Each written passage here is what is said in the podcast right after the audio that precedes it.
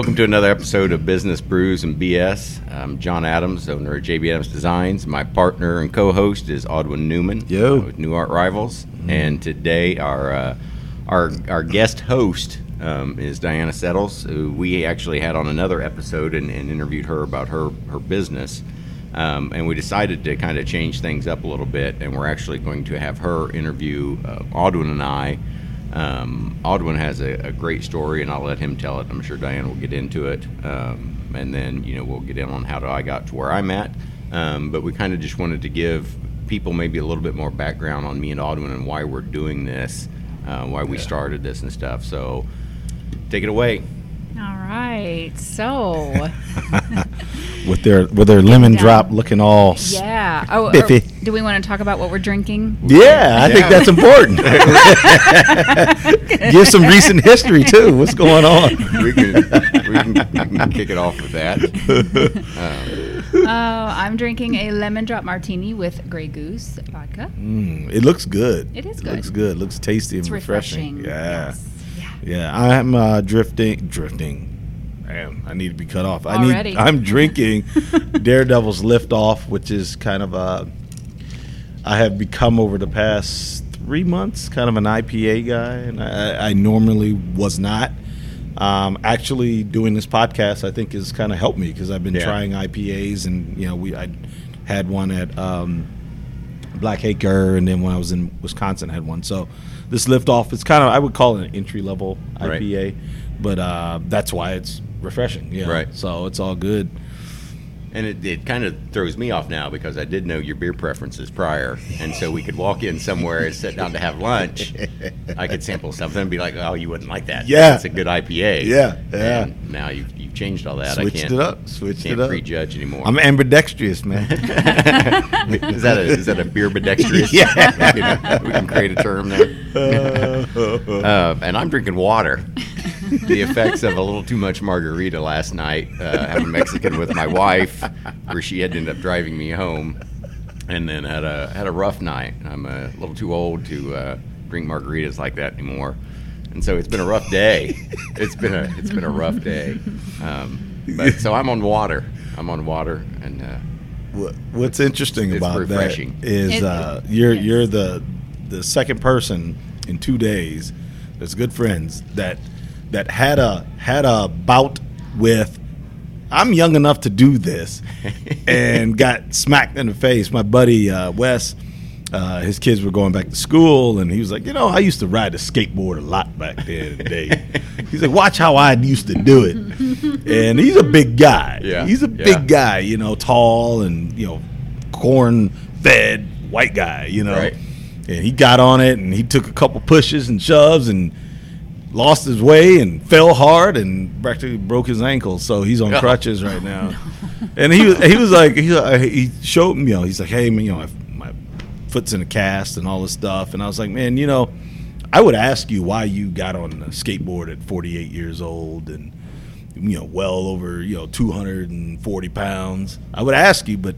It Doesn't matter. It was ridiculous. Whatever your reason Yeah. for getting on at this point is ridiculous. yeah, so. yeah. And was alcohol involved with No, that? No. Oh, no, that's wow. even worse.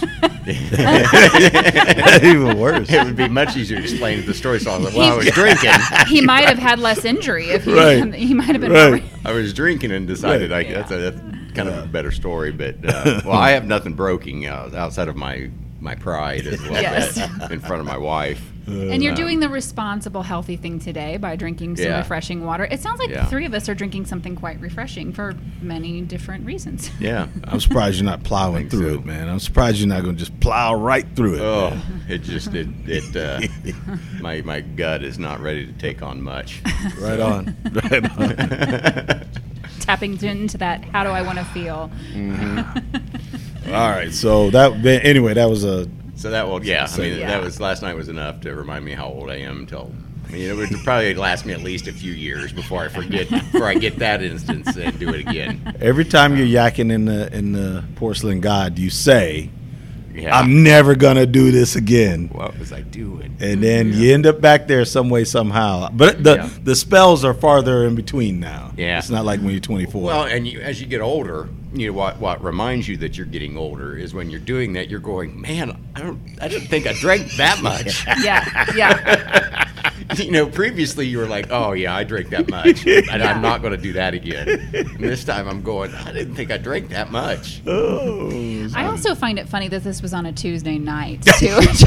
Taco tuesday. Okay. Oh. taco tuesday Oh, that's one of the benefits of being an entrepreneur is you can just if you want to tie one on on Tuesday night. That's then right. You can. That's right. yeah to a certain extent That's Yeah. right. Taco. I love tacos, man. oh yeah I love tacos. yeah All right. you know and they, they do a, a great job of throwing the margarita special in with taco mm-hmm. tuesday Yeah, that's smart. So- Yeah. Yeah. You know. that's good business. Yes. it is That's good business. Yeah, Yes. yeah. Good pairing there. So. Yeah. Well, I would love to talk about um, so many things. We're gonna. I know we're gonna just get into so much Yeah. on this episode, and I'd love to talk about um, just first of all how you guys met, um, because Yeah. when you guys met, um, neither of you were entrepreneurs yet. Is that right? Correct. Correct. Okay. Yeah. Okay. Yeah, we were both in, in corporate America. Very Mm-hmm. much Yeah, yeah, entrenched in corporate America. yeah. I have a um, uh, my best friend from growing up, um, uh, Doug Livingston. We had, had you know became friends in, in middle school and stuff. Had a lot of things in common. Um, and then you know I moved away, and our friendship kind of drifted apart. And then we'd kind of reconnected. And he has a girlfriend that he lives with is English. Okay. And so one of the things that they did every fall was throw a Guy Fawkes party, which Guy Fawkes, if you've ever seen V for Vendetta and The Mask, that's based on Guy Fawkes who wanted to bomb Parliament and overthrow the king. Um, you know, so it's, they they threw this Guy Fawkes party every year. Um, and so uh, wife Vicky was friends with Doug's girlfriend Lisa, and so basically we'd all got invited. And so at the Guy Fawkes party, um, we just got chatting one year, um, and that's I don't even know how long ago that's been. That's probably been 10, 12 years Yeah. ago, maybe. Yeah, it has to have been. Wow. Yeah, Yeah, it has to have been. um, and then and then really, so you know, we really hit it off basically because we had a lot of uh, music interest in common, and that's what we really started talking about a lot. There was just various musics, uh, Mm-hmm. you know, from hair bands to early rap and stuff like that. Um, and we we talked about you know getting together and stuff, and it just never came to fruition. You know, a lot of times you meet people and stuff like that, and you kind of you you get busy with life and you get caught up, and just it doesn't happen. right. And so the following year, uh, we went to the Guy Fawkes party. Um, and Vicky were there again, and so we kind of uh, made it a point this time to, you know, let's not let another year go by and see you again next year, and then we didn't get together, so let's actually do it. Um, and so we we did it, and we went and had dinner. And through the course of dinner, the funny thing was is um, so Audwin was working with with FedEx, but he you know had his art stuff that he did on the side, and so he rented an office space in one of the office suites buildings.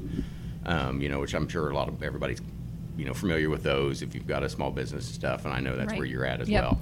Um, The three of us all have that yeah, connection. Right, right. But I still love this story. Yeah, and I was, I was, you know, working um, for a company in New Jersey doing sales and stuff, and I had an office in there that they, so I could get up and go to an office every day rather than just sitting in your house, which gets very boring.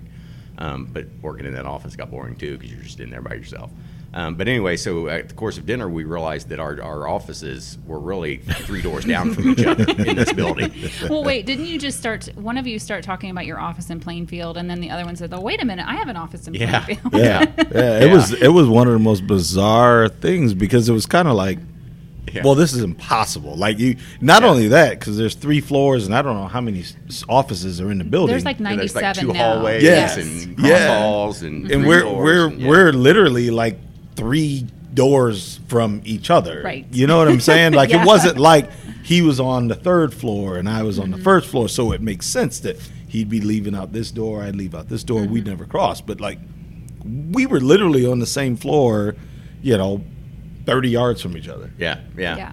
And we just never run into each other because you know I mean I was in there during the day, um, and Audwin Yeah. was at FedEx during the day, and so Audwin would be there more in the evening, and so that's that's why we'd never cross paths. But yeah, we're we're sitting there at dinner and just talking about, yo, you know, I've got this office that I'm at in Plainfield, and oh well, I've got an office in Plainfield. Where's yours at? So we realized that we're talking about the same building. Oh, well, where's yours at in there? Oh, well, if you go in the front door and you kind of go to the right, and you go down that hallway. Well, wait, mine's down that hallway. Well, which one is yours? You know, oh, mine's the last one on the left. Oh, well, mine's the third from the last one on the left. Yes. And realizing that we were just, And, know, and as we were as we were talking about it, I remember thinking, he's bullshitting me. Yeah. I was like, this this is there's no way. Like it's impossible. Right. It's impossible. I think were we at uh, Green Street? Yeah. I think we were at Green Street. yeah, we were Green Street. Yeah. I couldn't believe it. I, I really couldn't believe it. I was He like, oh stalked my me just to play this joke. Yes. he stalked me planning out this conversation just for this joke right here. Oh, man. but it, you know, it. what's interesting is that going way back, you think of people that you meet in your life that you you know, had a connection with, Yeah. and and you forever were like, man, if I, you know, if we had just if we had just reconnected, because if we didn't, if something happened and we didn't go to the Guy Fawkes party the next year, Yeah. that It would that- have just died at that first Yes. one. yeah, I would have been Yeah. like, wow, they were really cool. They were always cool. And uh, as a matter of fact, we took a picture that first year, and and that whole year, I was like, man, I really wish you know I gotten that picture or whatever. And then when we saw you the next year, I was like, man, we we took a picture last year that I really liked, and you were like, and pulled it up on your phone. I was like, oh, there it is. And that's when we were like, look, we gotta we We gotta make this you happen. Make it happen, and you know, I think that sometimes you know life gets in the way we're all busy and and, and everyone's got full lives kids Yeah, families yeah, and all yeah. that stuff but um, I've, I've the older i've gotten and we've talked about this the more important good friends have become Yes. Yeah, absolutely. and and it's not about having a thousand friends Yeah. it's about having quality few friends and if if it's a good person you can always grow you can always grow it you can if if someone fits that mold of what you define as, as a good friend you there's always room for good people in your life Yeah. and uh, having JB and Melissa it's it's it's been one of the, the the great blessings and I don't use that word often I really don't Yeah. but it's been one of the great blessings for for Vicky and I. Um, and and one of the other things is just the expansion of other friends or acquaintances. You know, Yeah. Don and Yeah. and Vicky and that. And so you just you meet you know or Sarah and Allie. You guys have met Mm-hmm. them. I mean, it just you meet other good people yeah. Mm-hmm. Yeah. by association. You Yeah. know what I mean? Yeah. Yeah, and you know, I mean, the one thing that, that we've talked about, me and Melissa, and, and just with other people, um, you know, about just our friendship and how it's grown with Audwin and Vicky and stuff is, um, especially Audwin, when you get to know, you know, he said he was blessed to know us, and we feel completely the same way, and we feel like we're we're coming out ahead in the deal because Audwin is one of those people, and I know you, Diane, you'll know it. Um, he's just one of those people that when you get around him, there's just something about his spirit that, Yes. that motivates you and lifts Yes. you, and it's positive, and you you want to be around it. Yes. And I think when you find those people, it's very rare, um, and especially as you know, as Audwin you said, that when you get older, you do realize the value of good friendships. Yep. And as you get Mm-hmm. older, and you go through, you know, as you get older, you go through, you know, more and more downturns in life. You Yeah. just you've went through more struggles. You've had Right. more loss. You go through those things, and when you come across somebody that you feel that has that just positive vibe about them that you can draw energy off of and you can feed off of. Yeah. Um, You can sponge their energy. Yeah, yeah. You know, I hate to say it because that, that that's kind of what you know. That's kind of what you do when the Yeah. fin- when the Yes. friendship starts. If, if you you get around Audwin and you're going, man, this guy has got a good vibe, and I need Yes. to feed off of him for a while. I need that energy. I need that boost, and so you know, I'm going to call him. I'm going to text him, and we're going to try to hook up. Yeah. And you know, and that was you know ten years ago or however long ago that Yeah. was. Um, but you know, but the friendship's have just grown, and it turned into um, you know date nights with our wives, Yep. and it turned into you know us starting to have lunch every at least once a month. We Yeah. kind of made the goal to start trying to get together and have lunch once a month and stuff. And our lunches would go for two or three hours. We'd sit there and talk. Yeah. Um, you know, and I mean, and you got to where you realize that. Um, you know, I, I started to really look forward to them. Yeah. You know, and Same I think here. I did too. Same that- here. and you start Absolutely. to save. You know, you start to make mental notes. Yeah. You know, and I think that's how you know that you've got a, a great friendship with someone when you start to make mental notes of I got to I got to talk to Audwin about this. I got to bounce this Oh, off yeah. of him. I've got to run this idea by him, you know, or I can't wait to tell him that we've had this experience or we're doing this, Mm-hmm. um, you know, and it just it became uh, an important friendship. Yeah. Yeah. Yeah, because you know, I think I think and and that's really important. I mean, it's a it's a two way street, so we both gain and give, and and I, I can't tell you how many like just ideas that when you say mental notes, like I would Yeah. come away with, and I would go home after we uh, had a, a lunch at Scotty's, and I would I would just jot this down. I would jot Yeah. that down. I, I, one thing in particular, and this image I'm working on, it's, it's it's it'll take forever, but it'll be done. It'll be great. Was the whole thing about um, uh, she never goes backwards. The Statue Yeah. of Liberty, America never Mhm. goes Yeah, backwards. And you know, I had this this whole image of the Statue of Liberty, you know, walking up a mountain in the storm and the rain, and ah. each step is like a decade. You know what I mean? And, mm-hmm. and but and no matter how hard it gets, no matter when she stalls and rests, she never goes backwards. You know, and that came from a conversation with him Yeah. you know mm. it's just you know you you it's you can't place um, a price tag on on Right. on a friendship like that so Yeah. it's been it has been wonderful and honestly again if we didn't go to that guy fawkes party that second year which we were kind of up in the air whether we were going to go.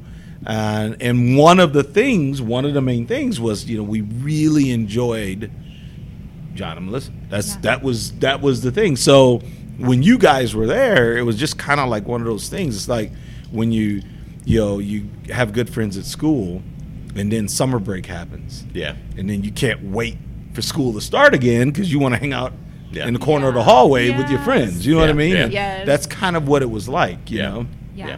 And that's lost on today's generation because they're just constantly contacted. You know, Yeah. with social media, you're Right. constantly in contact, and there's Yeah. so many of those things that Mhm. that they, you know, miss out on. Yeah. Those, Yes. those feelings and those experiences that they miss out on because you're, and not that it's bad to, to have the constant, Mhm. you know, contact, but I mean, you watch our kids and it's just how many of the friendships went up and down, and Yep.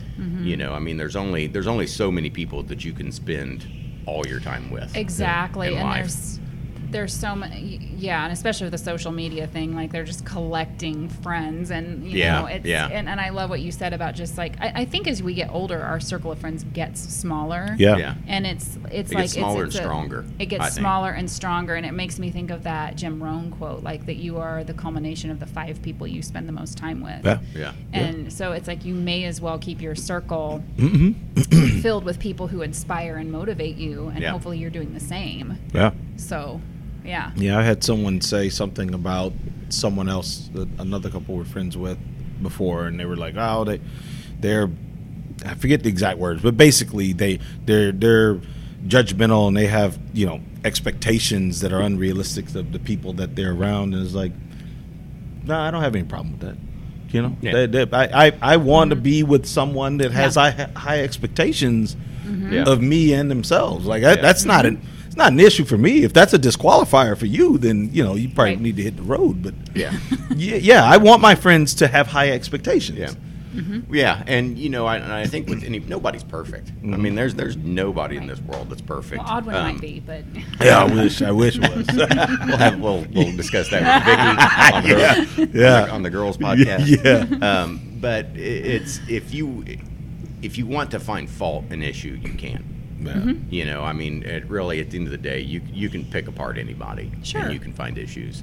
Um, but I think the part of I, I think what makes a true friend is realizing that yeah, that you got the flaws and the issues, but they don't matter. Yeah. They know they know who you are as a person, you know, and and that sort of stuff. And it's, you know, I think that's, you It- know, and, and at the end of the day, I mean, um, you, you do have to. I think you, you do have to get something out of a friendship. Yeah. Right. You know, I mean, you have to get something out of it. Uh, you, you know, so with Audwin, I feel like you know we I draw energy off of Audwin when we're around. He's he's just got a, a vibe about him um, that that not too many people in the world have. it's true. You know, I mean, he does, and so I uh, we're appreciate just, that.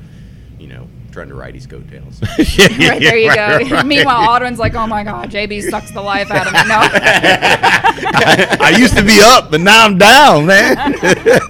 no, and I, I I'll- can't seem to shake him. I'll tell you what, honestly, I used to, you know, in, in my mid 20s through my mid 30s, I used to, and this is from a mentor friend of mine who said that every year you should do friend inventory, which means you assess the friendships and see what's Mm-hmm. Yep. working for you.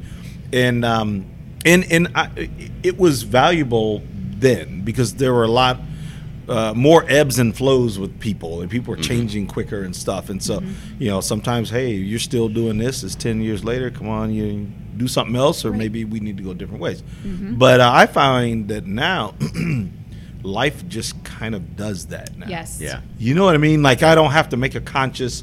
Sometimes, and I, and I think the younger generation they don't have this because social media allows you to stay connected forever. Yeah. Mhm. Some friendships, not in a bad way, just need to go their way. You Yeah. know what I mean? Mhm. And It just it, it you can't be friends with everyone you've ever known for your entire life. Right. Yeah. You can't. Yeah. There's just no way. You can't have quality relationships that way. Yeah. So uh, I have found that you know I still have a couple of relationships from high school that are still just as strong, but there's there there are two. Yes. Yeah. There's two, Yeah. Yeah, and same here. um and and the others are they're not bad guys. Yeah. It- it- it's not. It's not that at all. It's Yeah. just that we're just in two. We're just in different places. Yeah. Mm-hmm. And, and and it doesn't require us to stay connected anymore. Yeah. So Right. Yeah, and, And I've been I've been trying to do more, you know, I guess reading and stuff on, um, you know, the kind of the, the power of positive thinking, you know, those sorts of things, the power of you know thinking big,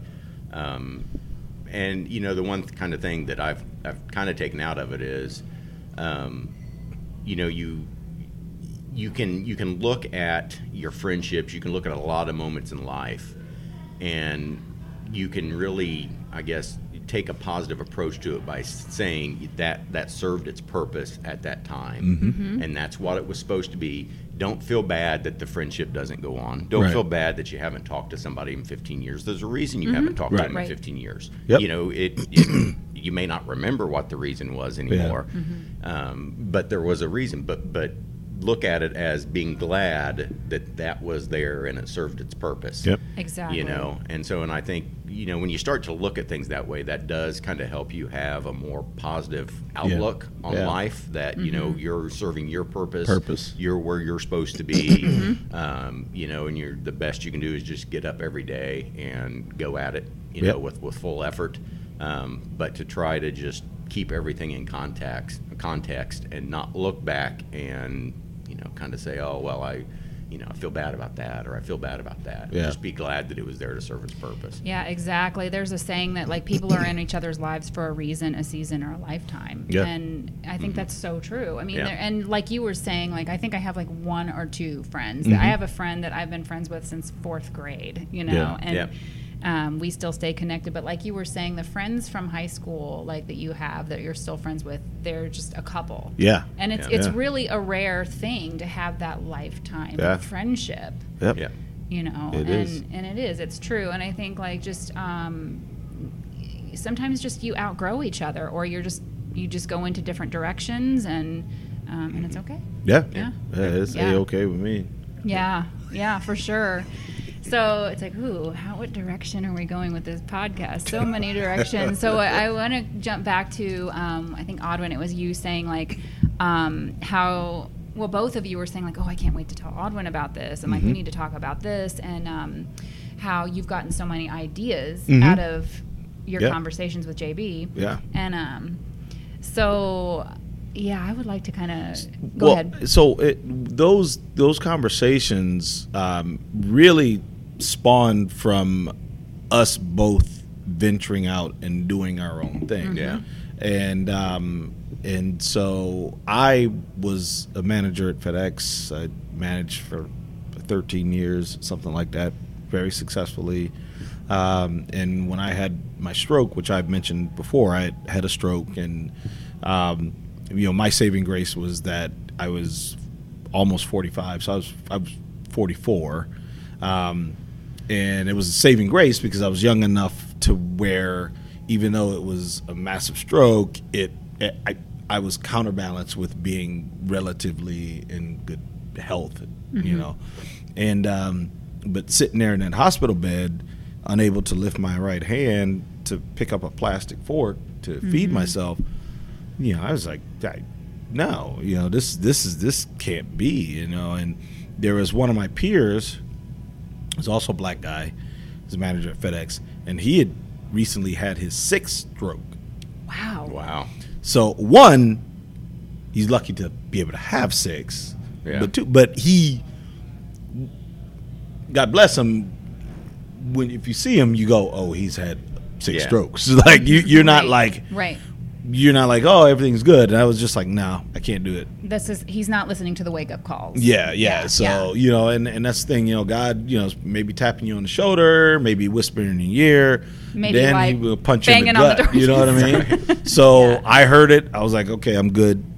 I'm out. So I Mm-hmm. literally the only time I stepped foot in the FedEx hub was like five months later to go clean up my office. That was Mm-hmm. it. So you know, I started the the art thing, doing craft shows and all this stuff, and but wanted it to be more than just that. You know, Mm-hmm. wanted something sustainable and all that. And so, if you want more, you got to try more. You try more, you're going to fail more, Mm-hmm. or run into more obstacles. And the simultaneously, JB um, was starting his own um, wood making business and and uh, doing home remodeling and stuff like that. And so, I, I think you came up with the thought, like, hey, let's just get together and Yeah. because we're both getting so busy that we weren't really connecting that much. And he was just like, hey, let's let's get together. And um, I think you chose. I think we even went to the first time we didn't go to Scotty's. We went to uh, Bricky's or Oh, we went to Brickers. Brickers, Yeah. yeah, in in Brownsburg. Yeah. and um, and and that's where it kind of spiraled, and and they became the the meetings for me at least. They became like an oasis. Like I would be in the storm, and I'd be like, "Damn, I just got to get to that meeting with JB, Yeah. so I can you know get some foothold." And, Yeah. You know, because it would center me, and and then his his knowledge, his business knowledge and expertise were extremely helpful for me. Just, I, I'm an artist, and I'm like, let's make some art, you know. But mm-hmm. like from the business side, you know, I think if I didn't know you, I would never have heard of automated routing. Yeah. Yeah. That that's literally it's changed my life. Yeah. You know, and it's a place that can you know cut wood and you know Oh, do yeah. the the the They do the shapes, the of your, Yeah. shapes of state your shapes. states. Yeah. Yeah. Yeah, I have Yeah. to no, I have to buy them in bulk, but that's a cost. That's a price of doing business, you know. Right. Yeah. But uh, we took a trip down there together. We went down, which was great for me because Yeah. He knew the CNC machines and all that stuff, and it, and it, you know, I'm telling you, I mean, that was that was life changing, Yeah. and and it probably cut my costs by sixty percent, Yeah. Mm-hmm. maybe even more, seventy percent Yeah. from what I was, you know, if I if I were paying, yeah, so it was more. I was paying between seven and nine dollars per state, and it went down to two dollars and thirty five cents Wow. per state. Wow. Now I, I I can't buy ten states. I have to buy two hundred. But nevertheless, if you're going to use them, it's the same. It doesn't matter. Exactly. And um, that was that was literally all him. I, I I don't even know how you heard of him. I mean, it, it's amazing to me. So Yeah. Yeah. I think I'd, I'd just come across them by searching for places in Indiana that did automated, Yeah. for au- uh, automated manufacturing and stuff. Mm-hmm. Um, and that's how I came across them. and we just took a just like a I Yeah. don't know three hour drive down south and out in the middle, of literally nowhere. Yeah. Wow. And um, and now that's all I use. I mean, they're they're I'm just spent, spent a lot of money this week. You know, I got to pick up some states. So, um, you know, that's that's what those those lunches became. They became cathartic. They became um, uh, informational, and then they also became opportunities to talk about ideas and things that you wanted to do or I wanted to do, and you know, and uh, you know, the the big thing I think the takeaway was that we were amazed at how many of the problems that we were having that were exactly the same, even though we are entire entirely two different disciplines Yes. Yeah. as entrepreneurs. Yeah. Oh yeah, yeah, Yeah. yeah. and I think you know it's important um, as an entrepreneur when you're when you're starting out you know, and and really, uh, you know, I, I, maybe it'll never go away. You know, um, I can just you know speak about it of where we're at. You know, we're, we're three years in. Um, but I it, it was critically important to have somebody that one you trusted Yeah. um, to give you honest advice and feedback um, when you're talking about new ideas, um, and somebody that will, you know, uh, challenge you, you know, to, to take the leap, um, you know, because it's very easy, and there's for every entrepreneur that takes the leap, there's 50 people out there that want to take the leap that Yes. don't. For whatever Yes. reason and roadblock they have, there's 50 people that don't. So, you know, I think having somebody that challenges you to take that leap and to do it, to try something new, um, you know, and then if it fails, you can blame it on them. You know, I, think I took critical. your advice. yeah, yeah. So there's been a lot of things over the last three years that have been Audwin's fault. so he's not perfect. Oh, I love I think it. that's that was so great. true. Like, so being an entrepreneur, it can be a lonely path. I mean, and that's Yeah. the thing is, I know Odwin and I. I think the three of us have talked about this before on when we did my podcast. Is like there's so many people that, um, yeah, they do want to, they do want to go out on their own, but they're so afraid. They would Yeah. rather be stuck in their uncomfortable, their comfort zone that's really uncomfortable, but it's certain and it's routine Yep. and it's it's low risk. And to be an entrepreneur and like take that first step and and then like and that's the thing is it never gets. I, I want to say it never gets easier, but it it um, because wh- if you're not growing, you're dying, and like anytime you're gonna like step out of your comfort zone, then it's super scary, and Yeah. then you kind of like it kind of levels off, Mhm. and then you take the. It's time to take another step Yep. to grow, and it's super same- scary as yeah, crap. And so it's nice to have that camaraderie yeah. even though you guys do totally different things, you Mhm. still have Yeah. the same fears and Oh, the yeah. same, um, I- I mean, similar challenges Mhm. too. Oh, yeah. yeah. yeah. So yeah, it's so important um, to be able to bounce ideas off of each other. And, and, and, you know, I think too. I, I I recently had lunch with some former peers Mhm. at FedEx. Uh, most of them were retired. Um, a couple of them were retired not by their own choice, Mhm. and um, and we were talking about someone else, and and we have that lunch. Maybe it's twice a year. And so it always changes, like the people that are in it. And I remember the last time we had it, and I was talking about a certain individual who was like, "Hey, I'm just going to ride it out and retire and blah blah blah." And mm-hmm. you know, I'll, I hate the place, but nevertheless, mm-hmm. I'm going to do it. And I'm like, you operate under the assumption that they're going to let you ride it out.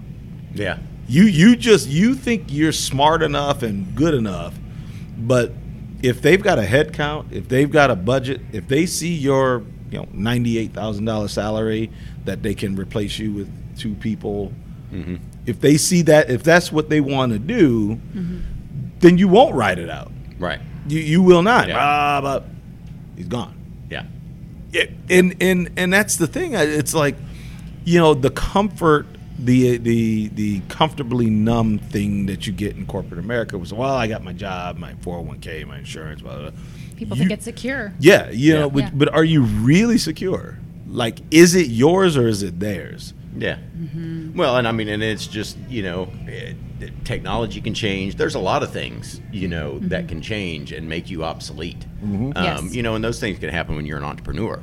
Right. But when you're in corporate America, you know, you got to realize there are people above you that are researching those things that will make you obsolete. Yeah. Um, you know, either at your company or at a competitor, um, you know, or, or just somebody starting up in a garage to compete against you. You know, there are, there are people out there thinking of ways to make you obsolete. Yeah. Right. right. Um, And you know, one of the things that, that will drive it now is you know the push for the higher minimum wage. Yeah. Um, you know, and it, it's the you know what you, you start to see it already in fast food places and stuff where you go in and they've got the screens you can punch in the mm-hmm. order. Yeah. Why? Because it's not worth paying fifteen dollars an hour to have somebody take your order. Yeah. Mm-hmm. You know, so you know that sometimes you know people need to step back and think about you know what what's driving them. You Yeah. know, because when you mm-hmm. make that push for fifteen dollars an hour, Yeah. you're going to help the people that are working, Right. Yeah. but you're going to put a lot of people out of work in the process. Yeah. Yeah. You know, and I can tell you that from firsthand because that was that was my corporate experience. I mean, that's that's what we did. Is we went out and we looked at the, a process and a business, and we found ways to create efficiencies and cut jobs. Yeah. I mean, and outsource stuff, and that's what we did. Um, you know, and you always look at it as the the health of the business. You know, and I've talked about it before. Of a great piece of advice that somebody would give me, you know, a long time ago, early on in my career was. You know, you fire the one person to save the 99 Yeah. sometimes. Yeah. And it, it, that that's how corporate America works. You know, they're making a more efficient, a better business. Um, you know, and that, that's just that's what they're doing. And sometimes heads get cut in the process. Yeah. You know, but it makes it more secure for the whoever remains, at least Yeah. for the time being. Yeah. And didn't you tell? Didn't you talk about how? Is that part of why you wanted to leave? Is Yeah, because uh, I think after time you, that starts to wear on you. You know, I mean, because it starts to have. I mean, you you get into these businesses and you're, you know, it's very much a consultative type process. And so as you're working through these, you know, you you see these people, you learn their name, um, and you know, sometimes you don't, sometimes you do. Um, but just still in the back in your mind, you're realizing you're putting you're putting people out of work. Still You a know. person. I can't still help but think of the Bobs from Office Space. Right. Yeah. What is it exactly you do here? Right. Yeah. Yeah. but, but Yeah. anyway, go on. No, but that's I mean Yeah. it, it, that just and it you know really what got me um, was so my father passed away in 2013. Um, my dad was a hard-working blue collar guy. I mean he had an excavating business that he owned, and then he was a third shift plant supervisor in a factory.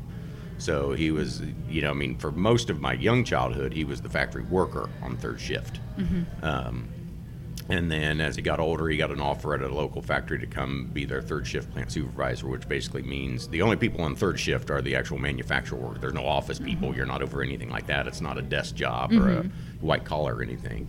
You're just managing the production employees, is what you're doing on third shift. Um, and so that's what he did. And he would, you know, he'd get home in the morning off of, you know, eight o'clock, sleep for a couple hours, go out work his excavating business for six or seven hours, come home, eat, sleep for a couple hours, get up and do it again. Um, and he'd always had told me um, that he wanted me to go to college and get an education so that I didn't have to work like he had to work, that I didn't have to do something that I didn't like doing um, in order to scrape by. And so I went to college and, you know, ended up getting a master's degree. And, you know, after he passed away, you get a lot of time to reflect because your dad's a big influence in your life. And so you get a lot of times to reflect on where you're at, you know, and, and you know, did you make him proud and those sort of things. But the one thing that just kept popping back to my mind in, in the couple years after he died was, you know, that he had said that. He didn't want me to have to do something I hated to get by. And while I was getting by nicely, Right. I was still doing something I hated. I, there was a lot of days I woke up, I didn't like it. Um, I was frustrated.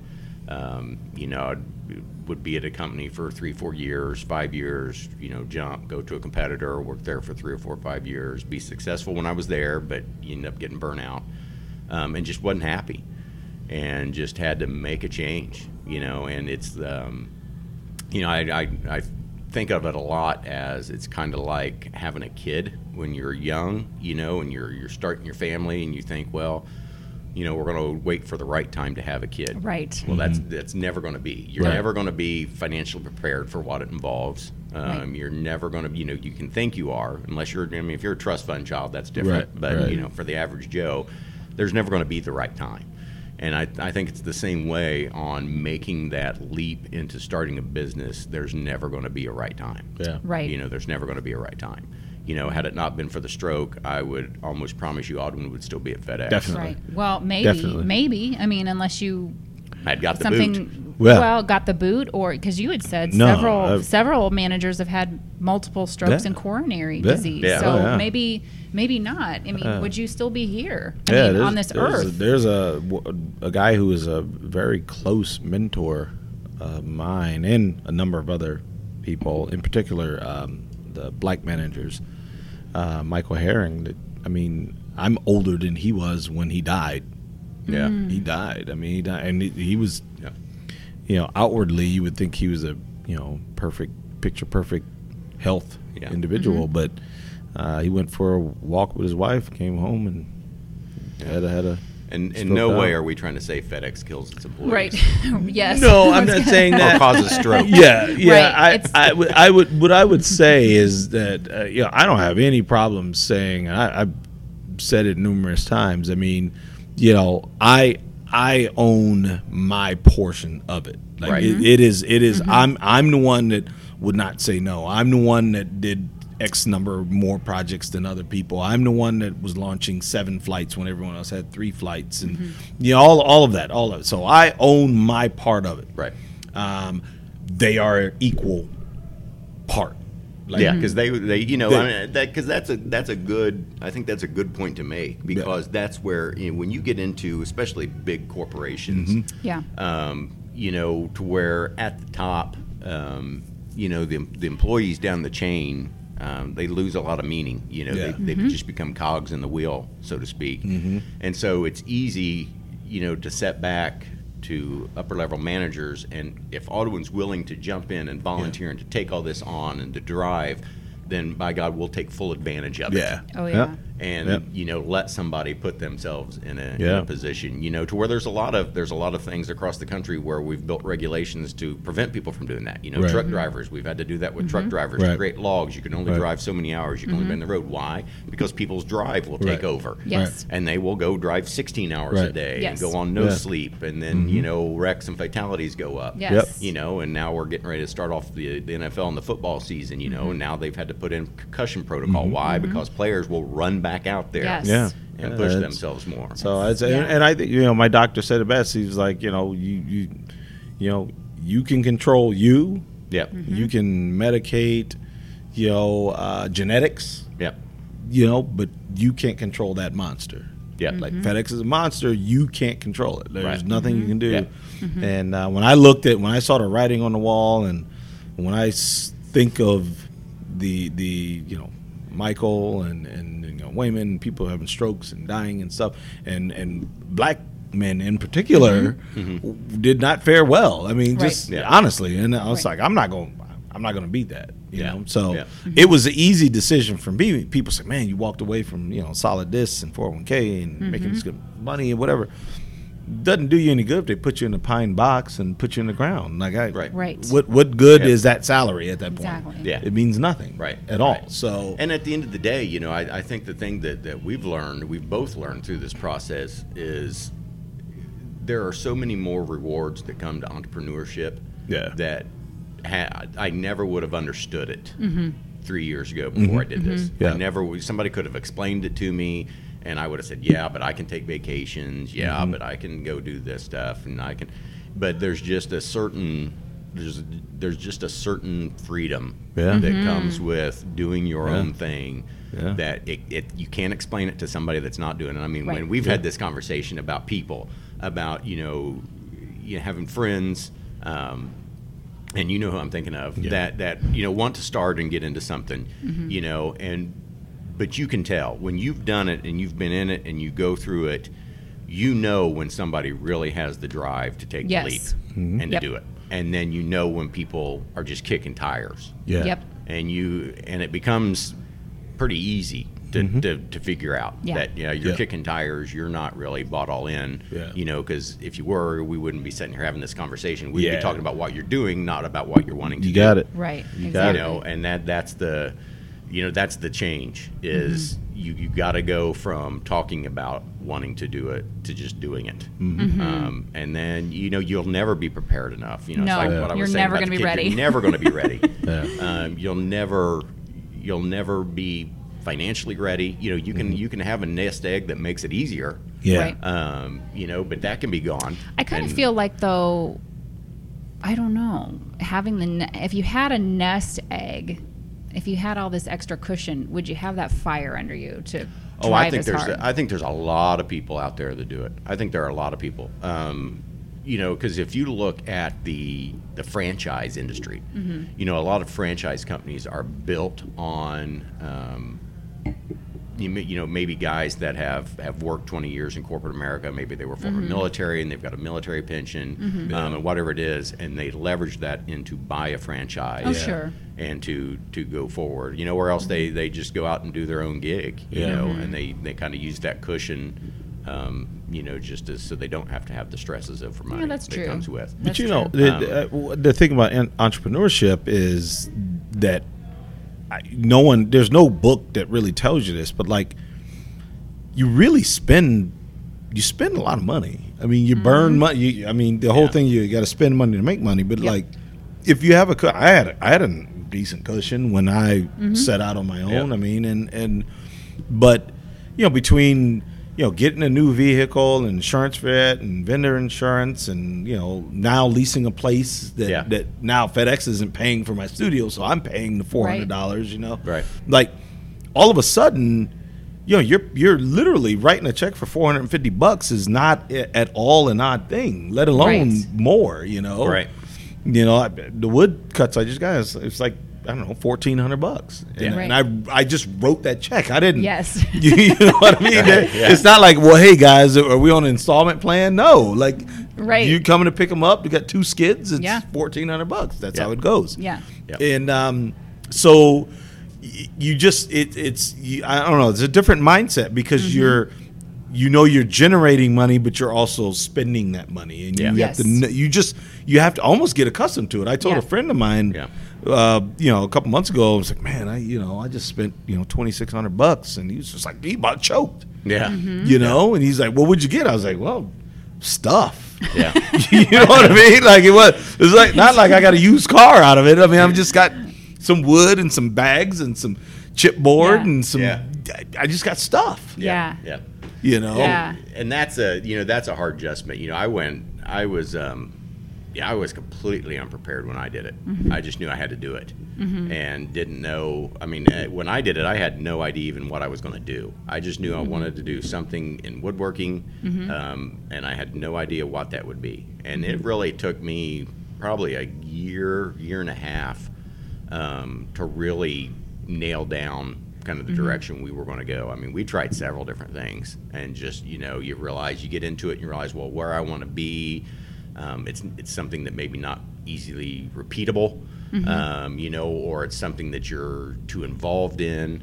Um, and this comes from you know my background. I think probably of, of looking at process improvement. Of you know, I want processes that are repeatable that I can pay other people to do. You wanted to figure it all out yeah, first. right, right, yeah. and, and then just just jump in and do something. and then just jump and in then and learn. Yeah, Yes. yeah, Yeah. And so, um, so we were completely financially unprepared. Um, you know, we had we had some money and stuff, but you know, we we we maxed out credit cards. we did all that stuff to get it because. You know, the one thing that I didn't prepare for was dealing with banks um, because there's a lot of things I should have done first with banks while I had a job Yeah. um, because you walk into a bank and you've had a business for a year. Um, even though you can show them I'm paying all my bills, Yeah. I'm not. I haven't missed a payment. I haven't done anything like that.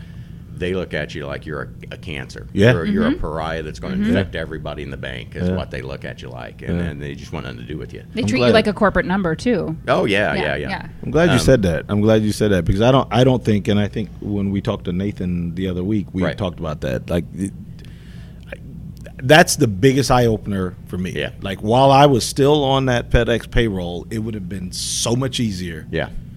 to to move financing forward on so Yeah. many things. Mm-hmm. Yeah, yeah, and I mean, because I looked at it as you know, well, I have good credit. I've got Mm-hmm. you know, they can see I've paid all my bills. It Yeah. shouldn't be an issue. And well, I couldn't show them a check stub. You know, show me a pay stub. Yeah. Well, I don't. You know, I don't run a payroll for just myself. Yeah. Yeah. You know, when it was just me, I don't run a payroll Yeah. for just me. I take what's left over. At the end of Absolutely. the day, that's what I got. I got to take Yeah. what's left over. Right. Um, so there's there's things that I could have done to better prepare ourselves, you know, financially to go into it. Um, But it- the beauty about entrepreneurship is it forces you when you jump in, it forces you to figure it out. Right. And so you know, it, and it's it's taken us, you know, really it's taken the three years to where now we're getting turned back around.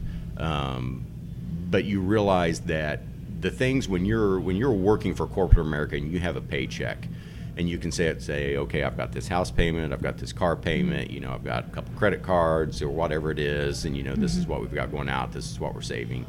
Um, when you when you jump in to be an entrepreneur, you realize that wait, the house payment is a weight, like it never was Yeah. before. The Yeah. car payments a weight like Yeah. it never was before. A credit card payments a weight like it never was before. Mm-hmm. All those things that you have to write a check for every month mm-hmm. become a weight because now it's a number that I have to achieve past in order to have Yes. anything less for me. Yeah. Yeah. Whereas in corporate America, then that's where I think most people that want to be entrepreneurs get hung Mm-hmm. up is they've got a check coming in every month. They know where to pay those Exactly. bills. They know I can pay this. They know I can set this much aside. They know I've got this much left over. Yep. And when you're the entrepreneur, I, one, you don't even know whether or not you're going to have enough to pay all the bills, and Right. two, there's no guarantee there's going to be anything left over. Set aside, Right, yeah. right. And so you got to get to the point to where there's stuff left over. Right. You know, and that's that feels like a, a milestone achievement in and of itself. You know, although mm-hmm. I look at it and I'm like, wow, I've I've made less money in the last couple years than you know, it was I was probably 25, Yeah. 26 when I made Right. this little bit of money. But at the end of the day, I'm I'm way happier. You That's know, sick and twisted. It is. It Yeah. is Yeah. because you and know, only people that are entrepreneurs get it. You yeah, know, get yeah. that. Because I mean, I, I go into yes. my doctor, you know, like a year ago. Oh, I'm so glad you're touching on this. I go into my doctor, and I've been on blood pressure medicine for a Mm-hmm. long time, and I had been out. My prescription didn't get filled. Um, it was, you know, so it was like four days before I could get into the Mm-hmm. doctor, um, because you know you have to go in and have the checkup once a year so he can renew the prescription. You know, you get your 12 refills off of it. So I went in, met with the doctor, and uh, my blood pressure was perfect. And um, he looks at me and he goes, "So what's going on?" He goes, "You know, blood pressure medicine. You've been off for four days. You shouldn't be in here with your blood pressure perfect after 4 days." He's like, "So what's going on?" You know, and I'm like, "Well, you know, I made some changes in life. You know, it, we got a job that I hated, and I work for myself. And you know, he's like, "Oh, so you know, no more money issues?" And I said, "Oh, no, no, no, that's not it at all." you know, and I, I like, no, no, no, that's that's definitely not it. And um, I said, it's just, you know, it's just the the joy of working for yourself, Mm-hmm. Um, you know, and the freedom that comes with it. Created, it's just so much more relaxing. You Right. know, you have the money stresses. None of that stuff goes away. Mm-hmm. You know, I mean, it. it at at some point in time, hopefully it will as you Yeah. grow and stuff, Yeah. but it doesn't go away. It's still there. It's just different. It Yeah. Right. affects you different because you look at everything different. Mm-hmm. Um, and so, you know, he, I was able to go off blood pressure medicine. That's Right. amazing. You know. that's awesome, man. It I love and I'm story. I love so I'm so glad we touched on this because I texted back and forth with Audwin about this. This is I was so hoping we were going to touch on this because, um, like, Audwin had a health scare that that, w- that was the catalyst for him. I mean, you Mm-hmm. you said you were kind of doing some things on the side anyway, and you Yep. wanted to, Mhm. and you were let's use the word blessed. You were blessed with um, making a full recovery, but that health scare is what propelled you into entrepreneurship. Absolutely. And then, you know, you were talking about the benefits and the gifts that come with entrepreneurship Mm-hmm. that um, you don't even, a lot of them you don't even realize are Right. going to come to into play. Right. And, and I mean, I doubt you were, I'm guessing you weren't th- thinking about your, I want to get to the catalyst that pushed you over the edge, like you were ready to make the jump. But um, before that, like, I just want to acknowledge that it's so fascinating to me that, you know,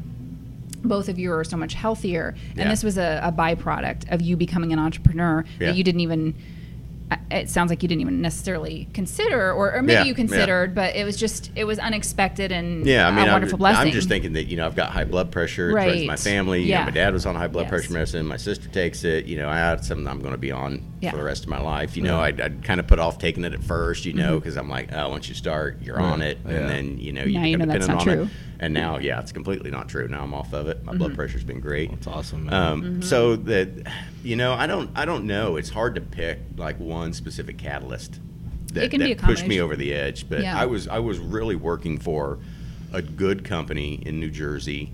Um, they treated treated me great. Mm-hmm. Um, I was having a bad sales year. Um, that may have been a big part of it, and Mm-hmm. part of the reason, not part of the reason, the entire reason. Um, I was having a bad sales year was I just I wasn't I didn't have the drive. You know, I just I burnt out? Oh yeah, Yeah. yeah, I was. Um, and it, it was, you know, a, a lot of things culminated in that. Mm-hmm. Um, I had left a company that I'd been with. Um, I'd been their top sales rep. I'd been there, you know, five or six years, seven years. Um, I left. Uh, it was a family-owned business. You know, they were they were good people when I were working there. Um, it, they were not. You know, I don't know that they were the the. They wasn't the best run company, you know, so to speak, but they were good people. Um, but when I left, Um, you know, we got into a lawsuit over commissions and a non-compete, and they still owed me money, um, and they didn't want to pay. Matter of fact, they didn't even pay me for my last paycheck while I was there. Wow. You know. Wow. So I had to get an attorney, and you know, all of a sudden business comes into it, you know, and you know you kind of got to. The hard thing about a, a hiring attorney is you really got to let them do what they do, Yeah. you know, and they get dirty, they get their hands dirty, and and they fight it out amongst themselves. Now this is the company. Not in New Jersey, no. Okay, the one before that. Yeah, okay. yeah. This was a local company. So I had all that weight on me. Mm-hmm. And so there was a list of accounts that I couldn't call on and talk to that I had long term relationships with. Um, and stuff, and so you know, but I but I ended up being successful. Uh, my second year there, I was the top salesman, you know, of the year. But then that third year, kind of like everything got resolved. Uh, the lawsuit had got settled. I'd got paid what I was owed um, all that stuff, and that, that was a weight lifted off of me. And I think when that weight came off of me, um, I, I don't know, I don't know, just just something within me just was realized that that didn't solve the issues of why I wasn't happy. Yeah. You know, so all that weight goes away, and you're, you know, mentally you're you're ready for that to go away because you're Right. thinking, oh, this is going to be so freeing. It's Right. going to all these things that frustrate me and I'm stressed out about. That's going to take them away, and then it happens, and then you realize that um, I still wake up the next day as unhappy with what I'm doing as I was the day before. Yeah. you That's- know, when all that stuff goes on. Yeah. And so I think within that, and then I had just a horrible year because I just I, I didn't have the drive to be successful that I should have had, and you know the the the guy that was our chief revenue officer, so he was my boss's boss. Um, he was a, a absolutely great guy um, at, at the company I worked for in New Jersey, and it was a, a very well-run company. But in our sales meetings one week, we always had these you know, monthly or weekly sales meetings.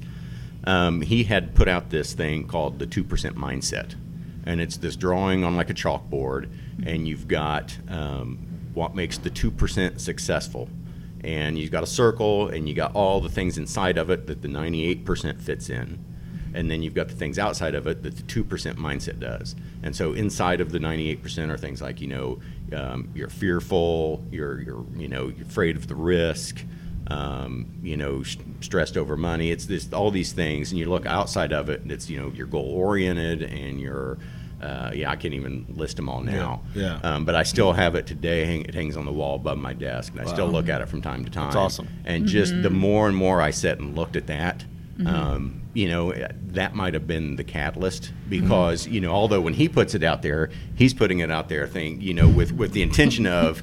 This is what Right. salespeople, the top Right. salespeople, Right. two percent. Right. Right. This is their mindset, and I'm looking at it going, "Wait, I'm in that circle of the 98 percent, and that's what's keeping me in this job." Right. The Yeah. irony of that. That's Yeah, wild. right, right. and I want to, Yeah. I want to be in the two percent. Yeah. And the two percent Yeah. does not mean taking all those things and putting them into this job. That Yeah. just, just didn't fit my life. It didn't Yeah. fit what I wanted. It didn't fit what I felt. That's wild. Yeah. And so I look at that and I go, well, for me to get in the two percent, I've got to, I've got to change what I'm doing. Mm-hmm. Yeah. So I had a conversation with him, um, you know, about just not being happy, not enjoying the sales anymore. Mm-hmm. Um, you know, and we talked about, you know, is there other roles within the company? Well, there's really not any good roles that you can do remote in a Yeah. company outside of sales, you know, without taking a massive pay cut. Yeah. Um, Yeah.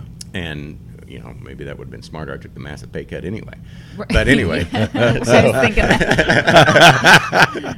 but anyway, But so you get to do what you want to do. yeah, I, ha- I have this conversation, you know, and, and he was he was good enough to say, you know, think about it. Let's both think about it. Um, let's give it a week, and let's talk next week and see where we're at. That is know? really cool. And so That's really I- cool. Very yeah, cool. Because a lot of people are like, "Well, you tender your resignation, you're out Yeah, of here." yeah. You know, right. you- yeah. yeah. Yeah. That's cool. And you know, I think he realized at the time that that's that's probably what had to happen. Mm-hmm. You know, if you got a salesman that their mind's not in it and they Yeah. haven't done squat hardly in the last year, um, you know, you kind of got to cut them loose. Yeah. And I'm sitting there going, you know, this company actually was really great to me. Um, you know, I mean, they, they recruited me away from the other. Um, I loved the people there. It was a well-run company.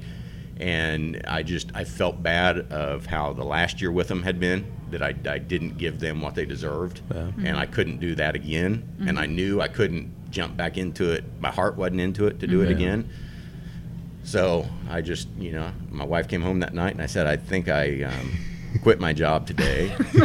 you know, and, and God love her. She says, you know, she didn't bat an eye. She didn't bat an eye. She said, well, you know, you've always provided and taken care of us. I'm not worried about it. And, Yeah. you know so the call came around the next week and you know he's like well really there's there's not much else i can do for you and i said well that's you know, Yeah. I, I understand that and there's you know it's probably best that we just part ways so Wow. So did you just put like a two weeks notice in, or did you just leave right then? no um, so we actually had a couple of projects that we were working on i had a couple of sales that we were working on um, and so i told him i said i, I kind of want to see these out and get these finished um, and then you know Yeah. once we get a decision out of them or get them closed or not closed you know we get a decision they're not going to do it then i'm done Yeah. um, and, and then we'd had a, a big account that we had sold um, uh, to a, a PG, what is it? Um, the big utility in California. We'd sold a disaster recovery deal P- to the big u- PG&E? PG&E. The one that was in, on Yeah. Erin Brockovich, the bad Yes. guys. Oh, yeah. yeah. Oh, did Yeah. I say that out loud? Are we allowed to say So- that? the ones that put chromium Yeah. eight or Yeah. whatever in Yeah, so we, we had just designed, done a big um, disaster recovery deal with them. Um, Mm-hmm. That I was partly me and another sales rep that worked on it together. Um, and so I wanted to help get that implemented. I didn't feel it was right for me to get paid half the commission Yeah. for getting that closed and then dumping it all on the other Mm-hmm. Right. sales Yeah. rep to do all the Yeah. work at the end. Yeah. Right. So I said, you know, I kind of want to get through the implementation of getting them live, you know, which we were about 30 days from, Yeah. and get this other deal kind of wrapped up. Yeah, and that's then, awesome. You know, Wow. be done at the end of that. that says a lot, a lot about you. With you know, that it sounds like that integrity is. Yeah, well, I mean, I just, too, I, and I just, you always, know, to do the right thing. one of the things I always felt that served me well in sales, and you know, it, if you start a business as an entrepreneur, you're going to be selling. You're going to be selling Yep. yourself. You're going to be selling your business. You know, even if you hire a sales guy to go out and up and down the street, um, you got to you got to do it. Um, and as much as I'd been burnt out on it, you know, I still still had to do it. Um, so I just, you're always, I've always felt that I'm selling me. Yeah. Yes. That, I, that it's my name, it's my reputation. Yeah. Um, I was never the, the used car type that, you know, I could tell you the lemon was the greatest thing that we had Yeah. on the lot Mm-hmm. and sell it to you. Um, I always just felt like I was selling me. Yeah. And, and that had always served me well. And so I just I felt like I owed it to the, the customers to stick it through. I sold them. I, I helped sell them on this idea and this product, Yeah. and I should at least be there, you know, rather than just writing a contract, taking my commission, and then telling them, oh, by the way, I quit, and I just sold you this, and somebody else is going to deal with it Right. to get you Right, live on it. right, I didn't want to. I didn't want to be that guy. Well, you wouldn't want to be treated that way either. No, Yeah. no, no, I wouldn't. And you know, and, and they were understanding enough. He was appreciative enough of that, Mm-hmm. um, and so he, he agreed to let me do that, and Mm-hmm. that's how we parted ways. And I, I also think as an entrepreneur, one of the one of the key things that you have is integrity. Like you, you know, word especially with social media and stuff. I mean, word spreads so fast, but you know, you honor what you say. Yeah. Show up when you say you're going to Yeah. show up. Do what you say you're going to do. Provide a product the way you say you're going to provide it. Uh, someone talked. I was talking to someone yesterday who wanted me to do X, Y, Z, Yeah. and they said, "I tell you what, don't worry about this and this. Do it. Just, just crap it out. Just do it real quick and simple. We'll make it real simple, and you you can do a lot of them, and it won't take you much time." And I was like, "That's not what I do. I, I, I, you know." Respectfully, if I do it like that, it's not going to be at the standard that everything else I've done is at. Right. Mm-hmm. So that that's not, and then that's not right to to to give someone that. It's not right to pay for that. It's not Right. right, to to put that product out. First of all, it represents me, and I don't want it. And so that I, I that's an, an important thing. Like because Yeah. I think you said that the last podcast. Like people are buying from a person, Yep. Yes. and if you don't have integ, that's the only thing you have. And people Yeah. buy from people they know, like, and trust. yeah, Yes. I think that's a Zig Ziglar thing, right? I mean, It- but it's- it's classic and it's absolutely true. true. Yep. Yes. Absolutely true. I mean, uh, Yeah. Uh, I, I, it, it, this might sound weird to. I mean, uh, so you know, when when I have my phone in my little square tab in it, Mm-hmm. and I'm processing, I did a lot of business at WAMFest over the weekend. Every one of them was a white person. Like there was not one black person that came through to bought anything, and you know, these are trying times, and people always talk about this and that and stuff.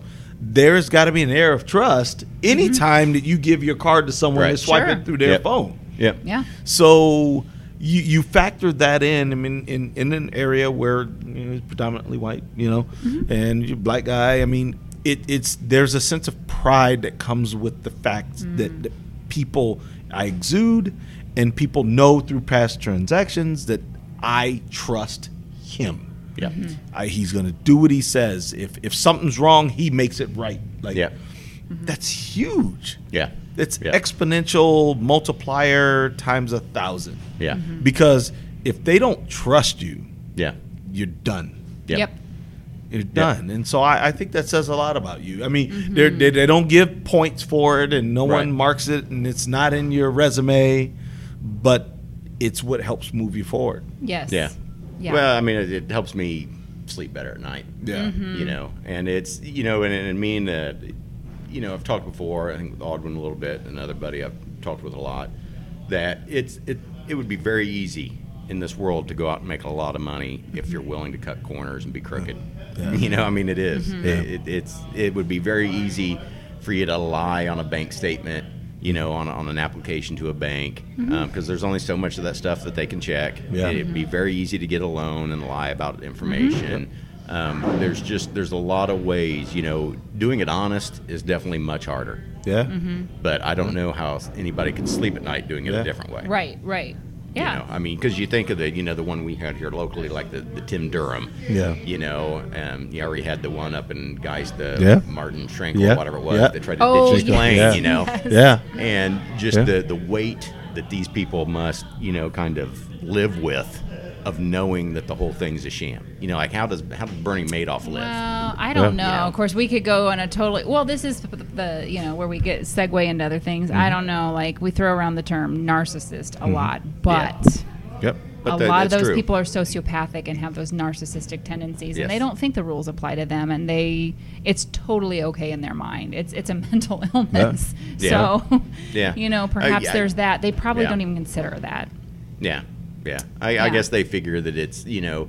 I think too many of them. Yeah, it, it probably is the narcissist part where they figure they're always going to be able. They're going to somehow be able to catch it up. Yeah. Mhm. they're going to be able to make it It's up. a game it's for never going to catch up. up to them. It's a game Yeah, for they're going to be able to stay ahead of Yeah. it, and eventually they can't stay ahead Yeah. of it, and they they get Yeah. caught up. Yeah. So Ha- yeah. having said that, it still pissed me off when, when I applied for a loan. Was it two years ago now? Yeah, I think it was two years ago. Have paid every bill, great Mm-hmm. credit score. I had almost thirty thousand dollars in the bank, yeah. and they were looking at what I earned, Mm-hmm. what, what I could prove that I earned. Yeah. Because, like you said, I, I take what's left over. Yes. Yeah. that's that's why all my bills are paid. Yeah. Yeah. Like that that that me and yeah. oh I was I was so on mad. Yeah. on paper, I it looks so awful. You know, I was like, "What? What are you, an idiot? Like, don't you understand? How Yeah. can you not see Yeah. this?" Yeah. And uh, the person, because I is who I bank with, and she was like, "I know, Audwin. I'm sorry." She's like, it's, "It was them who said them," meaning you know, Yeah. corporate, whatever. Right. I was just like, "This is ridiculous." Yeah. It's like even what I'm asking for is not much more than what I have sitting in the bank. Yeah. You know, I, I just it, it doesn't make any sense. right. Yeah. Right. Exactly. Exactly. Yeah. But somewhere they've got bean counters that you know you're. They look at you like a number and they crunch it out. Mm-hmm. Yeah. that's what they come up with. I mean, the thing that we've been dealing with, you know, lately that's frustrating is the credit score. Yeah. Mm-hmm. And how in the world this thing is calculated is, Yeah. is the great mystery of mankind. right. um, because you know you you pay an account off and closed it. Like Uh-huh. for we had a car that belonged to a daughter of ours, um, and we kept the car when she didn't need it anymore, and we paid it off, and so that account closed, and it drops our credit score. Yeah. It's like how how now Yeah. all of a sudden me having one less liability because I closed that. Right. You know, Mm-hmm. um, or you know, as we've gotten better, we've started closing credit cards. Yeah. You know that Yeah. we didn't use or whatever. Yeah. We paid them off. We closed them, and now that dings you. Yeah. Mm-hmm. And it's like, wait, why is that dinging Right, me? right. Why is that dropping my credit I- score? you know. Yeah, Because of So those things are because very of the life, the life of the, because that they they measure the life of your yeah. history of Mm-hmm. the cards, which is ridiculous. If, if you pay, the whole goal is to pay the damn thing off. Well, Yes. yeah, yeah. Well, it's- yeah. it is to us. It's not to the bank. Right, exactly. And, that's that's they want to keep what- you in debt, and that's Yes. the thing is if you guys follow, you know, like Dave Ramsey, like he calls it the "I love debt" score. You know. Yeah, yeah, and that I mean, and, and it's true Yeah, it because the, the best thing that you can do for a credit score is to have debt and pay it. Mm-hmm. You know, have Don't a mid-level of credit cards. Don't max your credit cards out. Don't have them at zero and close Right. them. Keep them in the middle. Right. You know, keep it about a 30, 40% balance on your Yeah. credit cards, Yeah. and that's the best thing for your credit score. And I'm that's- super. Yeah. Yeah, sorry. Mm-hmm. so you get dinged when you when you close these things, Yep. and you're no longer wanting to participate in the in the debt cycle. Yeah, That they, exactly. that they make their money off of. You get dinged. Yeah, it's they're trying they are trying to keep you in that cycle, and that's the thing is I'm super curious, you know, because like Odd, I just was telling Audwin that like Tony and I are working on paying off our house, and depends on if we buy a generator. We're still we're probably still out of power at my house. This is what August 21st. We had a massive storm yesterday.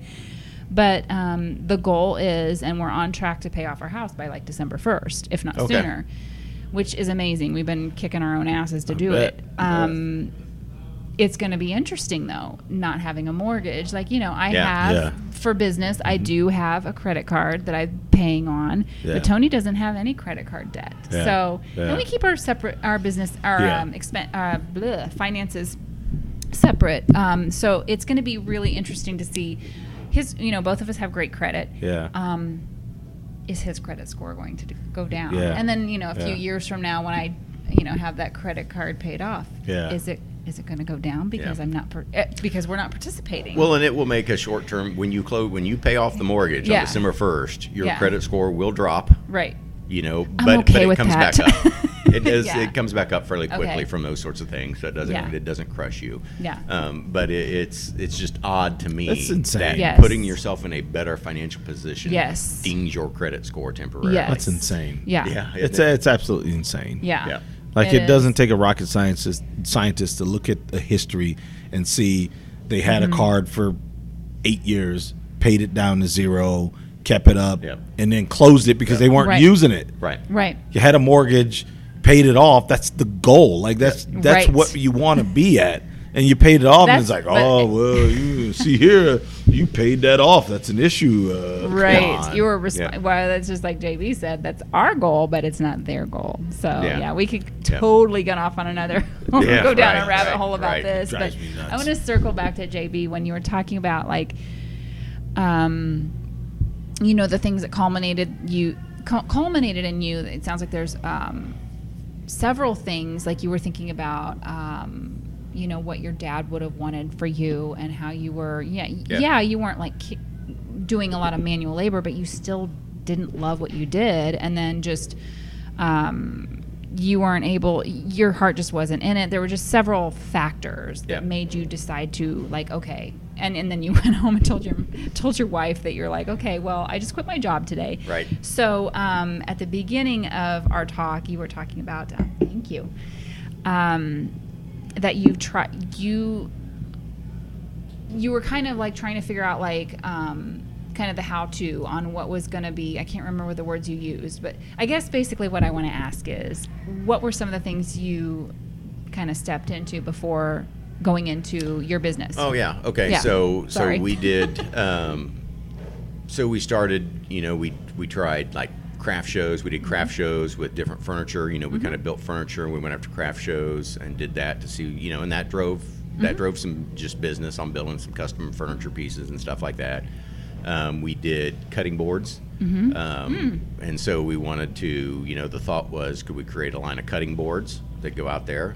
Um, and then, you know, you start running into government regulation there. And you, you know, that, that you got to, you know, it's like a fifty thousand dollar fee. You got to go through and have your Wow. facility inspected to make sure it's food safe in order to, you know, you know, commercially sell cutting boards. And boy and do that would sort look of bad stuff. on your p&l right like right. Yeah. It's like, well, you know, yeah, yeah. I'm, I'm still trying to figure out ways to pay my mortgage, not come up with uh, fifty Right. grand to pay Right. for a government inspection. Right. You know, and um, it- but there's there's things like that, and then we did, um, you know, we I don't know, kicked around several different ideas, and then uh, the, the biggest change was we started to use Home Advisor. You know, I kind of got to a point until I said, okay, I'm going to have to commit some money to marketing us online and you know more uh, not just Google AdWords or Google search or that sort of stuff.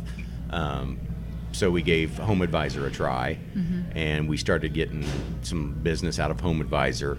Um, and then we started realizing that, that Home Advisor is 90% scam, 10% good business. Okay. Um, and so, it, it- you know, you get the frustrations of dealing with that.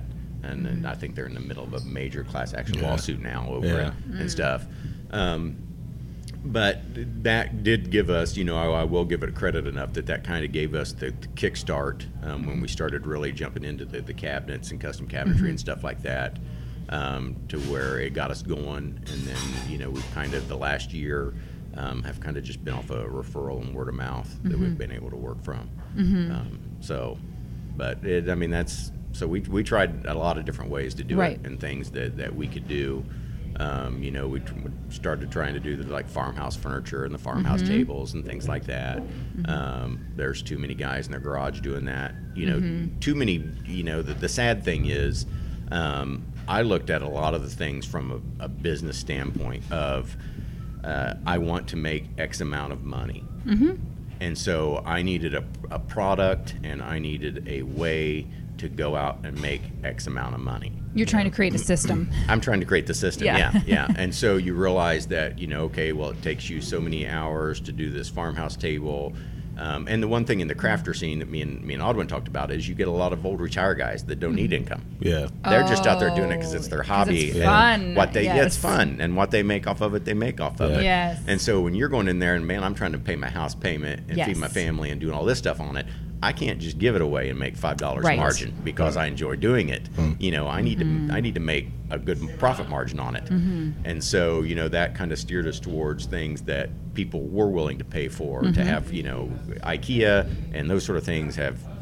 For a lot of part, killed custom furniture. I mean, there's there's still the market for it, Mm-hmm. Right. um, but it's a very small niche market, and Right. it's very hard um, to crack into, especially if you haven't don't have a, a design degree and have awards or things that your furniture has won. Yeah. Um, it's it's a it's a very difficult thing to crack into. Um, Yeah. and so, you know, we went after, well, you know, kitchen cabinets, people will pay to have custom cabinets built. Right. Um, and so we, we partnered with companies that could provide our doors and drawers and give us all the options and all that sort of stuff. And so we started going into that. Um, and then we just got into, you know, doing basements and various other things. Oh, really? Okay, Yeah. so you you specialize in kitchen cabinets. And do you do bathrooms too? Um, we try to stay away from bathrooms. Oh, okay. Was there a story there? no, it's just so within bathrooms. There's you know typically there's a lot of tile and stuff Yeah. like that, and Okay. we're, we're not tile guys. Mm-hmm. Um, and so you know you got to have a good tile guy, Mm-hmm. and it's just we tried to stay with things that that we can do. And you know Mm-hmm. now as as times went on, we've gotten into more. You know, where we're, we're bringing in more subs and stuff to do work to where it's not so much us doing the work. But that's a big part of why we're pushing through trying to do the the acquisition that we're working on right now, buying a larger cabinet Yes. company because it's you know it's like I told my wife the other day. I said that I think I served two purposes over the last few years with what I've did. One, I'm the type of I need to understand what goes into it and learn it so that I can manage people that do it. Uh-huh. Um, you know, I, I want to be able to call somebody's bluff. You know, Yep. when an employee says, "Well, I can't do this," you know, and I never want to be in a position to where an employee can hang something over my head. Yep. That you know, because I mean, I came from the corporate world in data, and you deal a lot with programmers and IT, and those things are foreign Yeah. and you know, and, and it- it's sad as it is to any IT people or programmers listening out there, um, but but they can they can sandbag and demand. Uh-huh. They have a lot of demands in corporate America um, that don't get questioned because Yeah. No one people knows. nobody knows. No one knows. You know, nobody Sure. knows. You know, the, the most CEOs didn't come up out of the IT world. Right. And so when the IT department comes in and says we need twenty million dollars for servers, um, he, he okay. Yeah. He has no idea. it's something like what if it you're is. not an IT person, you don't understand yeah, it. yeah, it's like getting your car yeah. fixed. If you're not the Yes. mechanic, you know, you just got to Yeah. kind of take their word Yeah. that what Yeah. they're telling you is wrong with your car is wrong with your car. You know, if it's not a flat tire and I can see it, I just I don't know what's right. causing You it. just yeah. You know? you just go along Yep. with yeah, it. and so I, I just Yeah. kind of, you know, I wanted to learn how to go out and do it all myself so that I never be Mm. put in a position where an employee comes in and says, Yeah. you know, either you pay me this or I'm not going to do the job and you're stuck Mm-hmm. and having to pay them. Yeah. Um, so that that's part of it. That's good. Yeah. And so, that's and then, and then the other the other part I think that drove me was just um, you know, my dad was such a blue collar guy. I think there was a part of just the last couple of years that just, you know, I wanted to prove to myself that I could work like he did. Mm-hmm. Yeah. Um, but now, two years into it, I'm realizing that, good lord, now I know why he didn't want me to work like he did because So this the- this sucks. yeah. Manual labor sucks. yeah, exactly. So you've you've had the uh, experience with creating and working with your hands and Yeah, working yeah. with your body, and Yeah. it's like you, now sometimes you just have to experience it to know what you you, to know what you want to do. To, Yeah. yeah, And you I've- have to experience what you don't want to do. Yeah, and I've always been, you know, I guess hands on. Mm-hmm. You know, I, I remember taking the uh, what is it, the Myers Briggs test, Mm-hmm. um, or, or one of the, I don't remember if it was Myers Briggs or one of them when I went into college in your freshman year. You got like your orientation class, and you take this test, and it gives you your ideal professions. Yeah. Mm, yes, you know. yes. And Yeah. my number one was aircraft mechanic. Oh, Was what it told me I should do for a living. Would be. I could aircraft see. I know a lot of aircraft mechanics from FedEx. Mm-hmm. You would be a damn good aircraft mechanic. but I've always been, you know, I mean, I, I grew up working on cars. Yeah. I grew up working Yeah. on my dad's excavating Yeah. equipment. You know, that's that's really what bonded me and Doug together when we were growing up and friends in high school and stuff. Was we worked on cars together. Yeah. Um, so I've always kind of had that want to be hands on and create Mm-hmm. um, and that sort of stuff. Uh, but you know, now over time, I want to. I just I don't want to do the manual labor. right right like yeah if you if you kind of jump in there and do a little bit of it maybe now and then Right. but just to not have to do that Right. so yeah Right, yeah yeah yeah, oh great I think I think probably both of us over the last couple of years. I mean, as much as we enjoy what we're doing, we uh, we've probably talked more about the fact that we need to get from being the guy doing all the Yes. work Yeah. To getting someone else to do Yeah. the work and then managing that. Yep. Mm-hmm. Um, that's probably the most reoccurring Yeah. common thing. Oh you yeah, and, yeah. and and it's a challenge because when you when you I guess you know for for lack of a better term when quality is you know everybody says well Mm-hmm. quality is what we do but when you're you know you kind of have a perfectionist type mindset Yep. um, you know and, and I believe we talked on another one about me failing keyboarding class Yeah. you know so many times because that perfectionist mindset Uh-huh. Yes, it's I remember hard that. to take your hands off yes um, and so that's it's your baby it is. It is, Yes, and it's yeah. it's your name on the product. Yep. It's your, and so that's kind of what has led us down the road of, of making an acquisition. Was I've been able to see the quality of the work that these guys do, Mm-hmm. and so I know it it measures up to what I do, Mm-hmm. and so it's a whole lot easier to kind of to turn. I'm hoping it is anyway. I'll let you know in a month or so. Mm-hmm. right Um, You said in a month or so? in- Yeah, a month or so. Okay. Uh, we're hoping to close on it early October. Okay. Um, but to take your hands off, Yeah. you know, and, and trust that these people are going to do Mm-hmm. the same quality of work that you would do, you know, or better, Mm-hmm. you know, and then that's you know that's one of the things that I've tried to surround myself. Um, you know, my friend circle now is a lot different than what it was when I Mm-hmm. was younger, you know, and, and and that's part of it's back to changing what you're, you know, what we talked about earlier on, Right. Is my friends now a lot more of them are entrepreneurs, they're business owners, um, because it's just you know, it's you know not just commonplace in life, but it's Right. it's people that I feel I can learn from and I can I can gain things off of, you know. And one of the hardest things, you know, I got a friend Don. We did a podcast with him. It was our first one we did. Yeah. Um, you know, and one of the things he's me and him have had a lot of talks about is he really his business really jumped when he started when he went from hiring guys that he knew he knew more than and he could kind of guide them to hiring guys that might know more than him yeah you know, or they're smarter than him, they're younger, they've got, you know, newer software, Yeah. they, they, they've got more knowledge on things yes than he does. Yes, because they're assets yes. they're assets, Yes. yes. It's no longer an employee. Now I've got an asset Yes. in my company. Yeah. And he said that's that's really what made the leap for him in, Mm-hmm. in growing his business when, when his mindset changed from that. Mm-hmm. And so that's that's what I'm working on in myself is, is changing my mindset of going from you know, looking at guys that, you know, okay, I know more than they do, and so I got to have them out on the job because what you learn is you're never those people you're never going to feel comfortable turning it all the work over to. yeah, the ones that you know more than Yeah. Yes. Yeah. Yeah. You're never going to feel comfortable Yes, turning over all the work to them. yeah. And so you've, in order to really do it and do it effectively, you've got to hire the guys um, that know more than you, that have done it longer than you. I mean, I've done it three years. There's carpenters out there that have done it for 20 or 30. Right. Um, Yeah. Guys that know more than me. They've done it longer than me. Um, And- but then you got to figure out, you know, you got to have the confidence to be able to manage those guys. And what's mm-hmm. interesting about that too is it goes all the way full circle about the cost of doing business because the guys that you mm-hmm. are always going to have to manage are not going to cost what the Yes. guys Yes. that know more Yes. or as much as you Yes. are.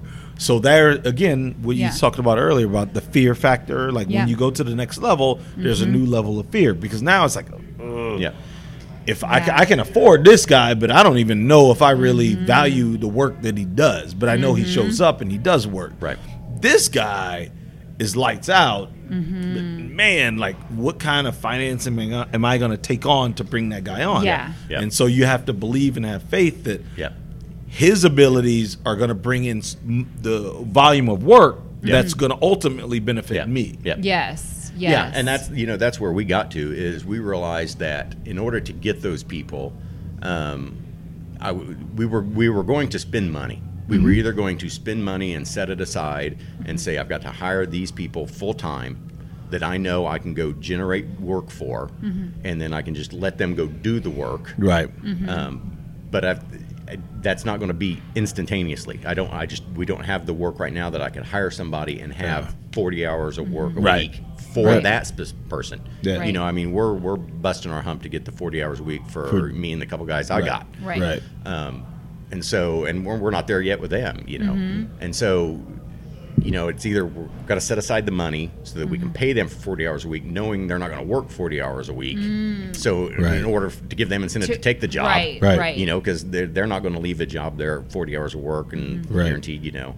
Um, or we take that money and we put it into acquiring a business that's already got its own book of business, its own I customer see. base, its own that, and then we grow that business. Right. Yeah. And so, you know, once we stood back and looked at it, we're spending the money either way. Mm-hmm. Right. You know, I've, I've either got to spend it, you know, because the one thing we can't do is stay where we're at. Right, You know, I mean, that, that's just, it's just a grind. Yeah. It's a grind. Yeah. Every day it's a grind. Mm-hmm. Yeah. And not, not, it's physical grind. Yeah. Mm-hmm. And eventually age catches up to you Yes. and age Yeah. wins every time. It Yep. You know, age, you, you, it's, it's Absolutely. undefeated. Yeah, um, yeah, that's a good Yeah. quote, man. It is. I It mean, is. Age is It is. undefeated. Age is undefeated. It, it really is. Yeah. Yeah. Um, Yeah. You know, some people fight it off longer than others by Yeah. staying healthy and whatever, but it, Yeah. it is undefeated in the end. And Yeah. so, Well, you have to work smarter instead of Yeah. harder too. Yeah. You have to be, Yeah. yeah. And that's it, you're investing in your business too. And that's I keep thinking back to like the what the the five people that you spend the most time with is like you're a culmination of that. And so it's like hiring good people that's going to help your business grow Yep. you know and that's the thing too it challenges you you're talking about hiring people that like Od- i think Mon- audwin mentioned like hiring people that like have 20 years experience and you've Yep. been doing this for three years Yep. and they say like how do you get better at tennis or whatever it is you're trying to do play Yep. with someone who's better than you Yep. Yeah. Yeah. so and that's and, and that's kind of what we're at. And I'm Yeah. I'm also a believer that you're never you're if if you're still working and actively growing and driving a business and mm-hmm. running it, um, you're never too old for a mentor. Mm-hmm. Yeah. And so part of what we're we're you know hoping to gain out of this is the the existing owner he's going to stay on and he's had this Okay. business for almost 30 years. It's 28 mm-hmm. years now he's had it. And they're they have a very niche product of, of what they do. Um, so we do a lot more than what they do. We'll, Oh, we'll, we'll take on bigger jobs than what they do. Our average customer is about twice the amount of money as what their average customer is. Um, but he's had a business that he has built very successful for 28 years. Yeah. Mm-hmm. And, there's not a lot of people that have No, it. Right. No, and so you know, and, and you know, I would, you know, had discussions with the, the, the banker that we're using is, you know, I, I want to retain that guy Mm-hmm. because the, the for me the biggest mistake would be I don't need him. Yeah. I've, I've got enough Mm-hmm. knowledge that I don't Yeah. need him because I assure you, in three years of doing this, um, I have not learned more about it than he has in 28. Right. Even though he is into a, a smaller niche than what Right. we do Right. Right. you know he he does that very well and so Right. it's to figure out you know what led him into those processes what his processes are the ways he don't have a Yeah. lot of automation in it so that's one of the things we're looking at doing as part of it is Mm-hmm. bringing in some cnc stuff um, automating some processes bringing in some more inventory tracking and those sort of things that just go back to my you know kind of business Mm-hmm. Yeah. you know Yeah, background and stuff And- like that And you also don't want to uh, understate the optics of taking over the business and then flicking him off to the Right. side, Right. like Right. to the the people Yeah. left, because Right. even the people that don't like him, Yep. know him. Yeah. Mm-hmm. Yeah. You know, and he's he's kind of life raft Yeah. in the Yeah. transition, really, if you think Yeah. about it, for a couple years or however long, you know. Yeah, and and, and that's the you know to be honest with you, that's the scariest thing about buying a business is Mm-hmm. you're buying a business, and if you buy it, and I walk in the first day I'm the owner, and all the employees say, "Well, we don't want to work for you, we're walking out," Yeah. You know, I'm in a bad bad spot. right. you know, Right.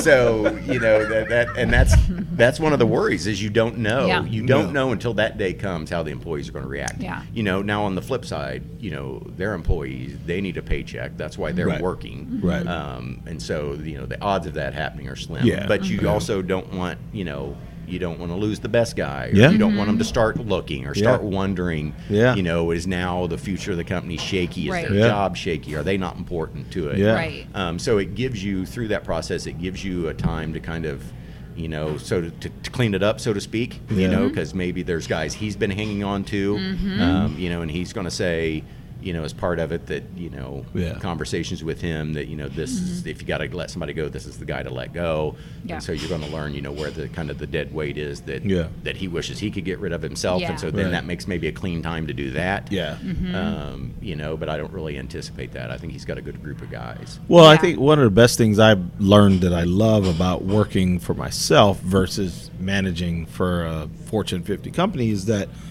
every every potential opportunity when I was at FedEx was a problem. Yeah. Mm. You just had to di- whatever it was. It's like you do this and you're gonna get a BZ, which is like a, a bonus or whatever.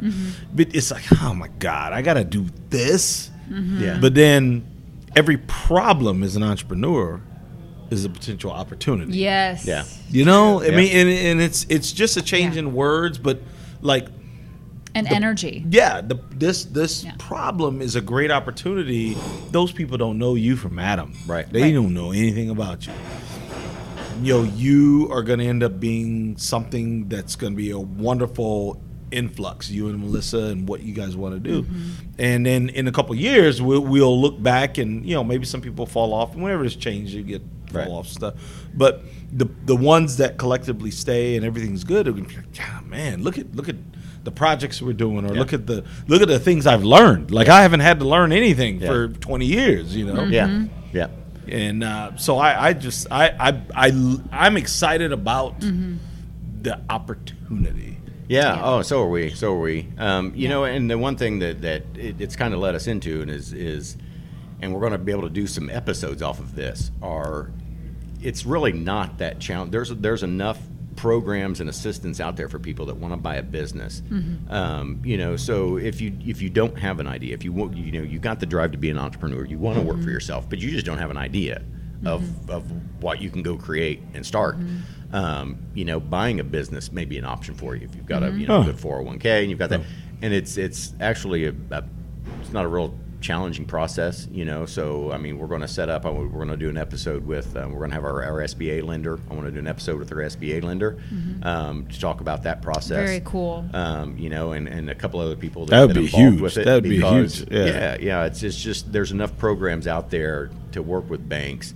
You, you got you know the one thing we started in this process last year.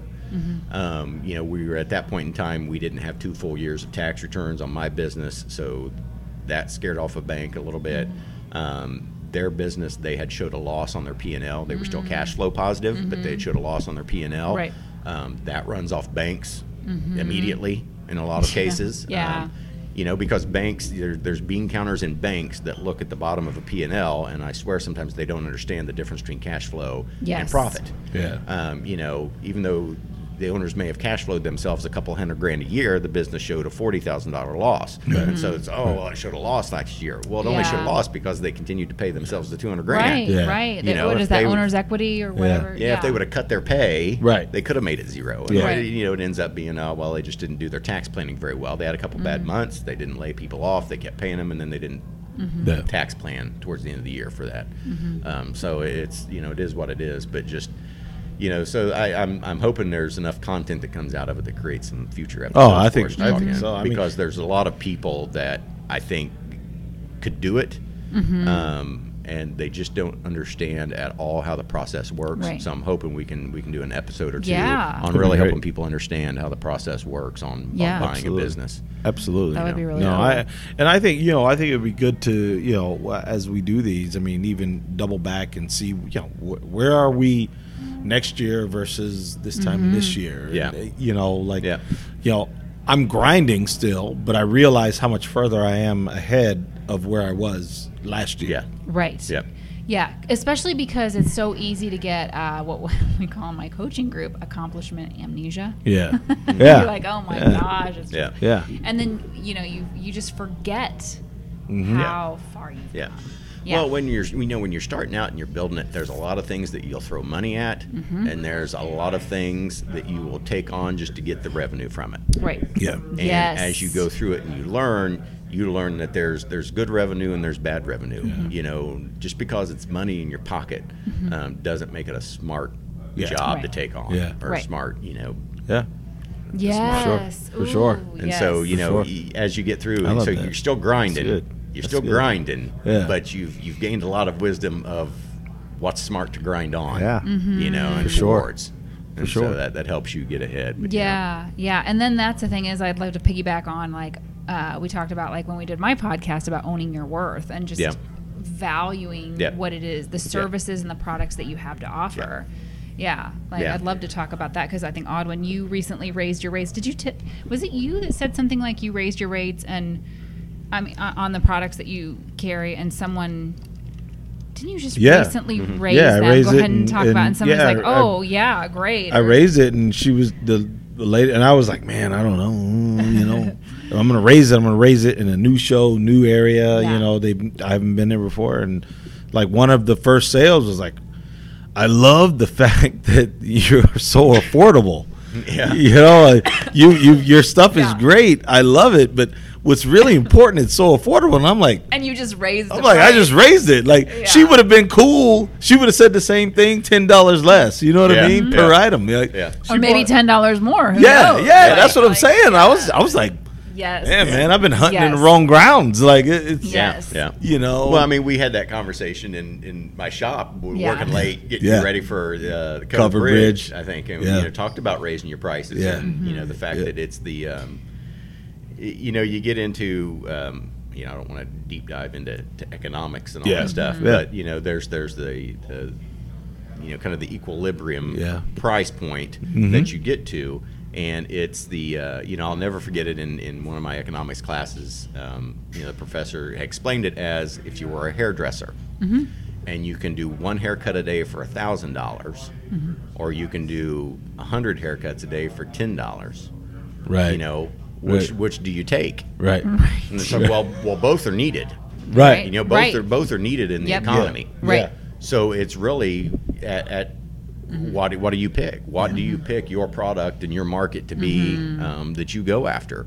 And you know, there's especially on the on the remodeling side, there's a ton of guys that'll go take the the, the ten dollar and do a hundred of them. Um, you know, and it's almost a race to the bottom. You know, Yeah. I, I just Yes. always. You know, Facebook people put out there. Does anybody know a good contractor Yeah. for this? Yes, we And talked I about that, always, yes. Yeah, and I always hope my name doesn't come up because Yes. that's just a that's just a dive to the bottom. yeah, Yes. You know, Yeah. and it's just like you know, knowing your worth is Mm-hmm. you know you, you need to go into it knowing that Have this to. is the goal of what I expect to make a year because this is Yes. what I'm worth. Yeah. And maybe you determine that by this is what I can make if I go do something else in corporate America. I know what I can make there. Mm-hmm. Um, and so if I'm going to work for myself, I need to at least make that yeah, Mm-hmm. you yeah. know. But then, but but when you're starting out, it's scary. Oh, So yeah. Right. take Oh my gosh, yes, because you're so afraid, like, oh, if I charge too much, people are going to go away, or they're not going to buy my thing, or Right. I'm going to lose clients, and Yep. and that's the thing is when you, the hairstylist is charging ten dollars and doing a hundred. First of all, like, are they going to last? They're going to burn themselves out Right. eventually, Right. or the hairstylist that's like, I mean, I can't aff- yet afford a thousand dollar hairstyle haircut or whatever, but. Um, it's kind of calling forth the kind of clientele you want to work with. That's too. right. Yes. Yep. Yes. Yep. Yeah. So you're setting, you're Yep. raising the bar, you're setting the bar, and you just you have to charge an amount, and you have to make an income so that you can not only sustain but have some of abundance so that you can keep moving forward so you can grow your business Yeah, absolutely. so that you can employ people Yeah. like you're wanting to um, buy out this other business and be able to pay these people like a good income so Yep. that they're happy and uh, so it, it just it ripples over Yeah. Yeah. Yeah. you know and Yeah. you want to call forth the kind of clients that appreciate that Yeah. you know Yeah. So And I, you know, I think people too. They they sell and they build a business and they sell around what their comfort level is. You know, personally. Mm-hmm. sure. And so Yes. it's it's hard, you know, if you, um, you know, I mean, one of the one of the changes to me, you know, that put me in the, the position I'm in now was, I went to a private school in Nashville for college. okay Um, I grew up blue collar. Uh, was you know able to go to a to a private school, and I went with um, a lot of kids who are m- much further well off than me.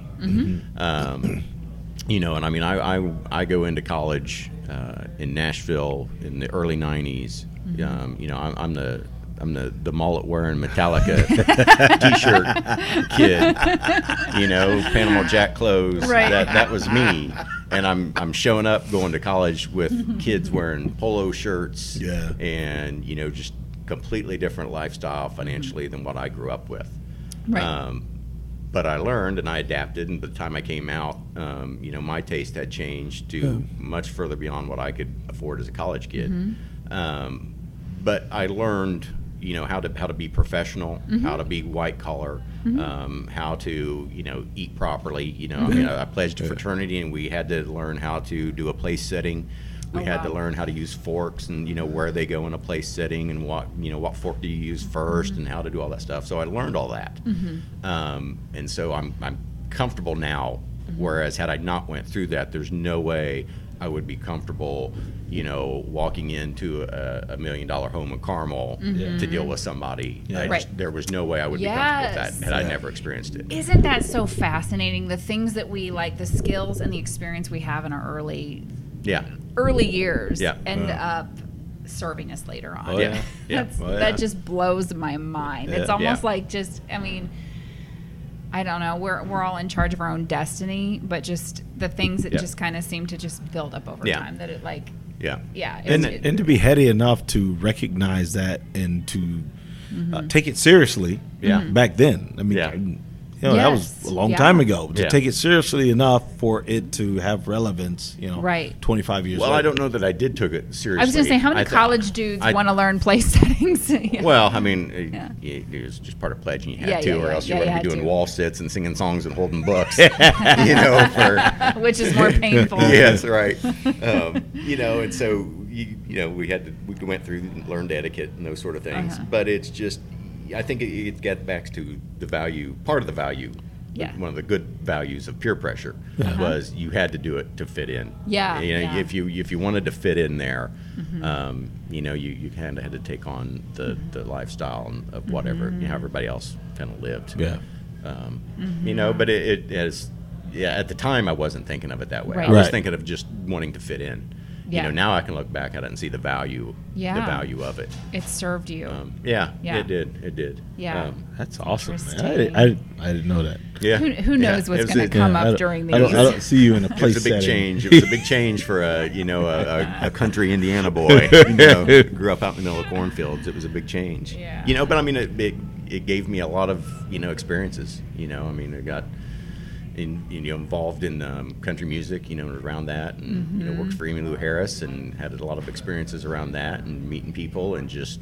You know, realizing that there's I- a, there's a lot of people that are just common people, you know. There's a, a song. It just it just popped to me because you said it. But um, uh, Mark Knopfler and uh, Emmylou Harris have a song called uh, "This Is Us."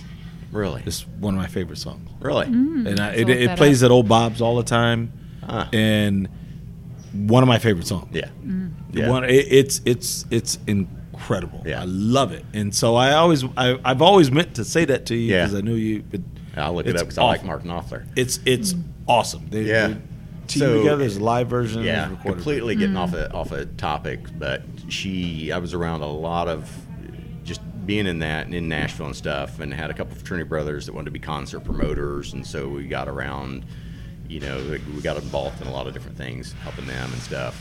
Um, so I was around a lot of artists that were big in country music in the early '90s, mid '90s, and then when I did some work for Emmylou Harris, so being in her dressing room, she would always warm up the vocals and sing, and just hands down, the most beautiful voice I've ever heard out of anybody. Her cool. her voice just naturally on its own is Yeah. absolutely the most beautiful voice I've ever heard. Wow. It's just something about it was just incredible. So, Wow. That's Mm. awesome. I love it. Yeah, it. I love yeah. it. That's just it's one of those things that I'll take that I'll take with me for the rest of my life. Just just her voice on its own. And that's just a gift. It's just pure Oh, talent. yeah. Right, gift, you know? right. yeah. You just got it or you don't. Without synthesizers Yeah. or Well, like- you know, box. It's like being able to draw art. yes, You know, that's a gift. Yes, You- yeah. You, got it or you don't. Yeah. Yeah. You know, I mean, there's there's things you can do to hone your skill. Yeah. Mm-hmm. Um, you know, but but that's So I, have the skill. I, want to. This is something I, before we run out of time. I want to uh, toss one thing out there, and this is for you, Diana, Okay. our esteemed host, Oh, you guys. and JB and myself. I mean, where, you know, so here we are. Is it twenty first? Is it 20, Today's the 21st Twenty first of of August. August. So, let's say the twenty first of August, two thousand and twenty. Mm-hmm. What, what would you like to be the conversation to be about for you, business wise? Mm, Obviously, you want to have your power on by then, Diane. Yeah, yes, I would love to have my power on way before then. Like, Yeah, yeah. I would like to have my power on like tonight. Tonight. yeah, that's the thing is I don't know if the listeners would you say like all three of them? Yeah, right, right. If all three of you listening, like my power's been out for like over 24 hours, then it's like, okay, I'd love to have. I would love to have my power back on by the time this podcast is wrapped up. so let's hope a year from now. So anyway, go ahead. No, I just I, I, I want to throw it like out there be? because this, you know with with JB and I, and then you, you you're not grandfathered in, so Mm-hmm. just where business wise, where would you like to be in a year? Not like three years or five years in a year, because honestly, that's not much time. right. No, it's not. When you're when you're an entrepreneur, years Mm-hmm. like that. Yeah. yeah. So where would you where would you like business wise to be in a year? We go Diana, Oh, we're going me JB, first? Ooh. yeah, and You guys are such you know. gentlemen. Um, Not really, but we, We'll- we we'll give pretend the- well. we'll give the listeners the illusion. Um, yeah, so my business is Back to Basics Coaching and Body Work. I don't know if that'll be the name of- of my business a year from now or not. It just it used to be Back to Basics Massage Therapy, and I feel like what I do just goes beyond mm-hmm. massage therapy. And I just I've incorporated the coaching just because so many of my clients would come in and they start talking about the things that are just keeping them stressed and keeping them stuck and it's so fascinating to me because you know during this whole conversation i've just you know with how it affects their health uh, and Yeah. like Audwin like how like it took Mhm. a health scare before you know Yeah. for you to take the next step Oh yeah. you were, lu- you know, both of you are lucky. We know that. Um, you were lucky enough, JB, to start this Yeah. step before having a major health scare, and you're you're noticing the implements, um, or, or the the effects Yeah. of the the positive effects. But um, I would really like to um, be doing more coaching with my clients Mm-hmm. because, like. I can have people come in and get a massage, and we can talk a few minutes before their session. I like to really connect with my clients and Right. just we can talk about what's bothering them, like you know their shoulders hurting or whatever, and I can you know get on the table and you know I can do my best to help you feel better. Right. Or like we can really sit down and talk about what's really going on. Right. And like I have programs that I ha- I've been working with people because this is a process creating changes. Yeah. yeah. So I'd really like to be working with more clients in that sort of a process, like walking alongside them as they start creating these changes. Because as you said, like we all do need guides and mentors, Yeah. and because so many of us, especially of us, like high achievers, high performers, entrepreneurial types, we want to do it all ourselves. Oh yeah. Yeah. So Oh, yeah. um, I just, you know, the th- truth is we all have the answers within. Mm-hmm. Sometimes it just takes the right person to ask the right questions and Yeah. reflect the words back Yeah. Yep. Yeah. to Yeah. implement that. And it just takes a process. And it's just like, and I love working with entrepreneurs. Um, it just, to step outside of the comfort zone, like people just want to so much. They really want to implement change, but then those old neural pathways pull them back in. And so I anyway, I'm going getting off on a tangent. I would just love to work with more people who are really wanting to create powerful change in their lives, and um, I just I love working with people who are the high achievers, the high performers, and the entrepreneurs and the empathic people because the world needs so much more of that Amen. right Amen. now. Yeah. Amen. And um, I want to help more people live their best life, get out of their own way, so that they can hard. have more. Oh my God, the, the Yeah, our, we that's get in our own heads and try to figure it out, and um, help them get out of their own way so that they can feel better and start to simplify their life and live in a way that brings them more fulfillment and happiness like and Like um, focus on the things that really matter most to them. And i'd Yeah. love to help work with people that want to become more entrepreneurial. Um, I think we I all don't would too. Yeah. yeah the world Yeah, because uh, you know you, I you think- find people that you have stuff in common Yeah, with. for It's easier to sure, relate for to, but it's also it's you can learn so much Yeah. from people that are that are have been through Been- yeah. what you're Yes, going through yeah. or are going through it together with you. Yeah. yeah You know, yeah. and that's that's really been a big part. Um, Yeah. You know, our, our me and Audwin's friendship was Mm-hmm. Um, you know, and we were becoming good friends. But it's been this experience, shared Yes. experiencence Mm-hmm. Yes. that we've went through, Yes. Absolutely. that has really created a bond Yes. between me and him. Absolutely. Um, that's that's different than just uh, you know a good friend. Yeah, um, it, it's created absolutely. a bond. Absolutely. Um, Yeah, and Yeah. it doesn't it feel good to inspire not only each other but those that you encounter. Like Mm-hmm. that's just the thing is it sounds cheesy, but the world needs more Yeah. of that. yeah. yeah. amen. Um, Well, and that's you know, So, um, y- you know, I'll I'll jump in here with mine because it gets back to part of the reason that we we started this podcast. So one of the things that I've always found inspiring about Audwin is his desire to give back Yes. and to help youth. Um, you know, I mean, we got involved with him. Uh, early on, on with his his Y initiative, um, you know, doing some stuff with the, the inner city schools here in Indianapolis when they did a presentation, and we helped and helped with that. Um, but one of the things, so when, when I look back on a year, obviously, you know, we'd like to have completed this acquisition and be, Sure. able, to, be able to look back on it positively Yeah. and see signs of growth. Yeah. Um, but the biggest thing is for this podcast to get when when we started this, one of the things that we talked about was um, using this as a tool Mm-hmm. to be able to give back somehow, and not not necessarily to give back, but to give to Yeah. you know. Mm, I love that. And so one of the things is I had I had read an article which just it really opened my eyes in a lot of ways of a, a teacher that down south somewhere. I'm not sure if it's in Atlanta or the Carolinas Mm-hmm. where he was. Um, but he was bringing in, he was in an inner city school, black Mm-hmm. teacher, a lot of black students, and he was bringing in um, shirts and ties, teaching the boys how to tie ties and stuff because Yes. they'd never had any experience with that right. Yeah. uh, whatsoever, you know. And so he was teaching them some of those things, and you know, and it just it struck a, a, a really a nerve in me that said, you know, it's very easy to take the the approach of saying, you know, well, it's, it's America, everybody's an equal opportunity country. Mm-hmm. You know, well, what is that opportunity? If you've never been shown any different, you've never been mm-hmm. shown, and it, it goes back to you know, a lot of what I learned when I went to college. Mm-hmm. Yeah, I you was know, thinking and that, how, how yeah. it changed, you know, me. Um, and I didn't, I didn't come. I just came from, you know, cornfields. I didn't Right. come from inner city, seeing Right. the violence and the drugs and stuff that they Right. see and grow up around. Mm-hmm.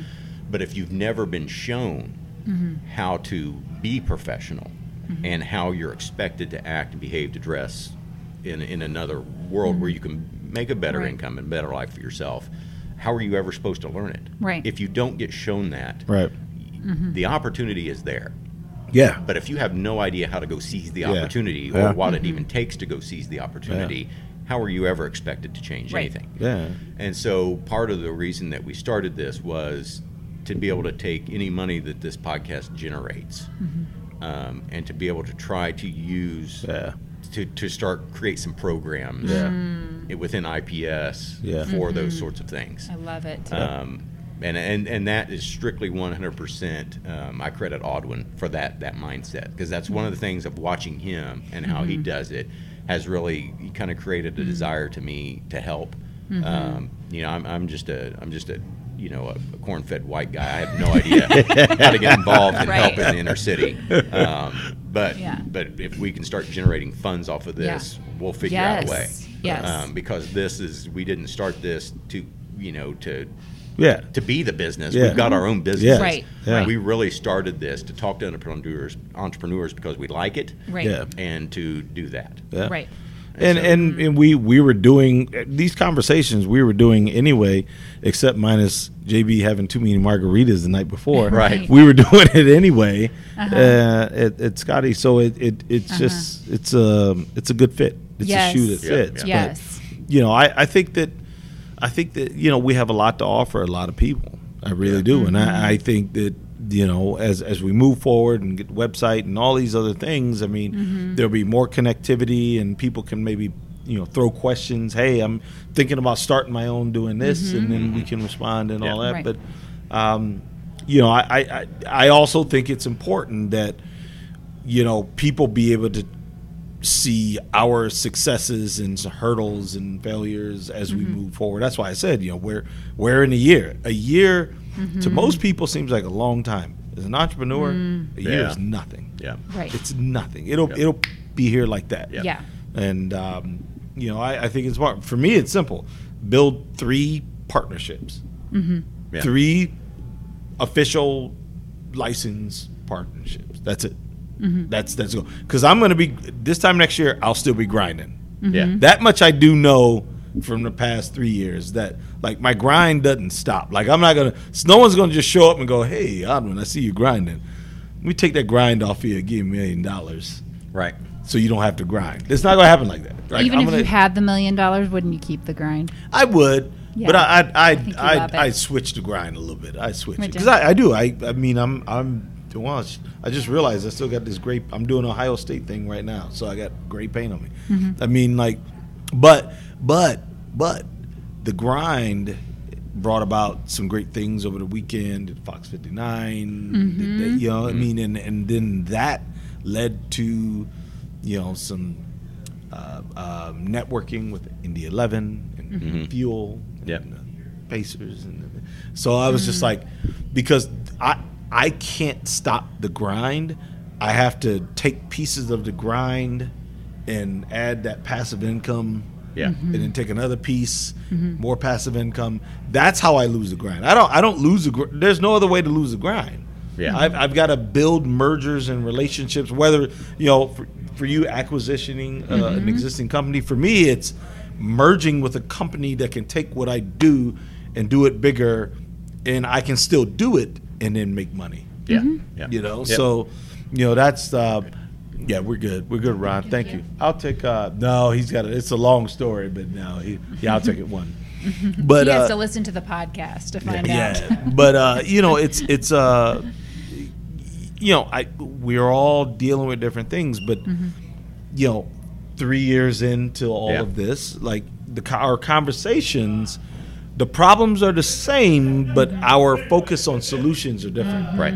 Yep. because they're different solutions that become visible. Yeah. Now that we've tried so many different things. Yeah. Um, and and I love that quote about age is undefeated. Like mm-hmm. I, I I feel that. Like I was mm-hmm. Yeah. like, thank God I'm where I am that I am able to do it. But you know, in 15 years I can't do what I'm doing. Right. There's Right. just no way. Yeah. Right. There's no way. You have to work smart. Yeah, yeah, Yeah. yeah, In yeah. to be So I yeah. mean, that's that's that's you know we, you know, on one way I think about, okay, we're still talking about the same problems. Yeah. On the other way, I'm like, but we're looking at different solutions. Mm-hmm. Yeah. Different solutions have made themselves available Yeah. to both of us. Yep. Mm-hmm. Well, and and it's only you know I remember a, a, a mentor, early mentor of mine, um, you know, had told me one time that the worst decision is no decision. Yeah. Yes. You know, make the bad. If you make a bad decision, that's fine because Yeah. you figure out it's the bad decision, Right. and then you're able to fix it. Mm-hmm. You know, but just you know, and that's where a lot of people get stuck is they're just not able to make a decision Yeah. on, on a leap. You know, Yes. or and over the last three years, I've made a bunch of bad decisions that cost money, but I was able to figure it out. Yeah. You know. And did you learn from them? Oh yeah, yeah, yeah. I think so. You know, and that's Yeah. that's why you know we're, we're now talking about you know some of the problems are still the same, Right. But we're talking about different solutions now Yes. because Yeah. we've learned that the love original solutions we thought we figured out didn't work. Yeah. Mm-hmm. You know, and sometimes it's not immediately obvious. It may take you six months to figure out that solution didn't work, and so now we're you are on to trying something else. Mm-hmm. Yeah. Um, but we've we've learned that, Mm-hmm. and so now we're we're you know further on down the pipe. Mm-hmm. So, but. So, um, thanks to everybody for tuning in um, to this episode. It's been uh, a little bit longer than our normal one. Because Um, there was so so much juicy, good content. Yeah. I know you're closing up, but um, do do your listeners know how to find you guys? Like, do you have each of you have websites or? Um, so, my website is jbadamsdesigns.com. Mm-hmm. Audwin's is newartrivals.com. And uh, like the kids say, you can find me on the gram. Yeah, yeah, baby. Because I know you fully embrace social media. yeah, exactly. Love new it. new art rivals on Instagram. That's that's my that's my jam now. That's where I communicate. Yeah. and, Uh-huh. Yeah. You know, you know, so that's the whole thing. And Yeah. and one thing I will say in defense of the kids, millennials, Gen Z, and all that. You know, I'm not even handing out business cards anymore. Mm-hmm. Like I'm just I'm just saying, find me on you know Instagram. Google it. It's free. Yeah. Get me there. You- Yeah. you- It's more a- environmentally friendly. You're Yeah, not yeah. giving You out. and it's not intrusive, and you can catch me or not. You're not gonna lose Yeah. my card. You're not gonna. I mean, it's Well, and, and, and Yeah. you know, I guess kind of the last thing here before we wrap up is we give you know millennials and Gen Z whatever they are a hard time. Um, yeah, I'm one but, of those. But the fact is, but the fact is, the world that they're growing up in and building is the world that they're going to live in yes. as adults. Yeah. It, it's not like you know. They, they don't understand how things were done in our day, and that's going Right. to give them problems. No, because they're going to be the world they're creating now is what they're Mm-hmm. going to live in. I mean, it is, and so that you know, that at some point in time, they're going to go through the same thing we do, which is their kids, their next generation down the line. They won't True. understand various things coming on. True, and So- every generation like thinks the one before, you know, Yeah. after them is like just subpar and Right, yes, right, yes. yeah, yeah. put it up for the X. That's right. I'm an Xennial. I just found out I'm like a Gen Xennial. Like I'm seven, born in 1979, so I'm kind of a hybrid. like a mutation. Yeah. Millennial Gen X I'm like the mutation. cynicism of Gen X, but then the like I was the you know one of the first to experience No. the internet. Yeah. no, you gotta you gotta step up. You can't take it both ways. You can't be on like. Uh, All right, I'm with a Mar- Gen X. Yeah. I'm tail end of Gen X, Yeah. baby. Margaret Thatcher said, "Don't stand in the middle of the road. You get Right. struck Right. down by both sides of the traffic." Well, I just Right. turned 40, so I'm I'm Gen just X. ten, just the tail end of Gen X, baby. Put it up for X. That's right. Proudly. Well, uh, thanks, thanks Diana for doing this. Yes, this Awesome. was so much fun. Awesome. We hope Great. that, Yeah. that people are able to get something out of this. Yeah. And um, thanks, and tune in next time. Yeah. Thank you. Thank you.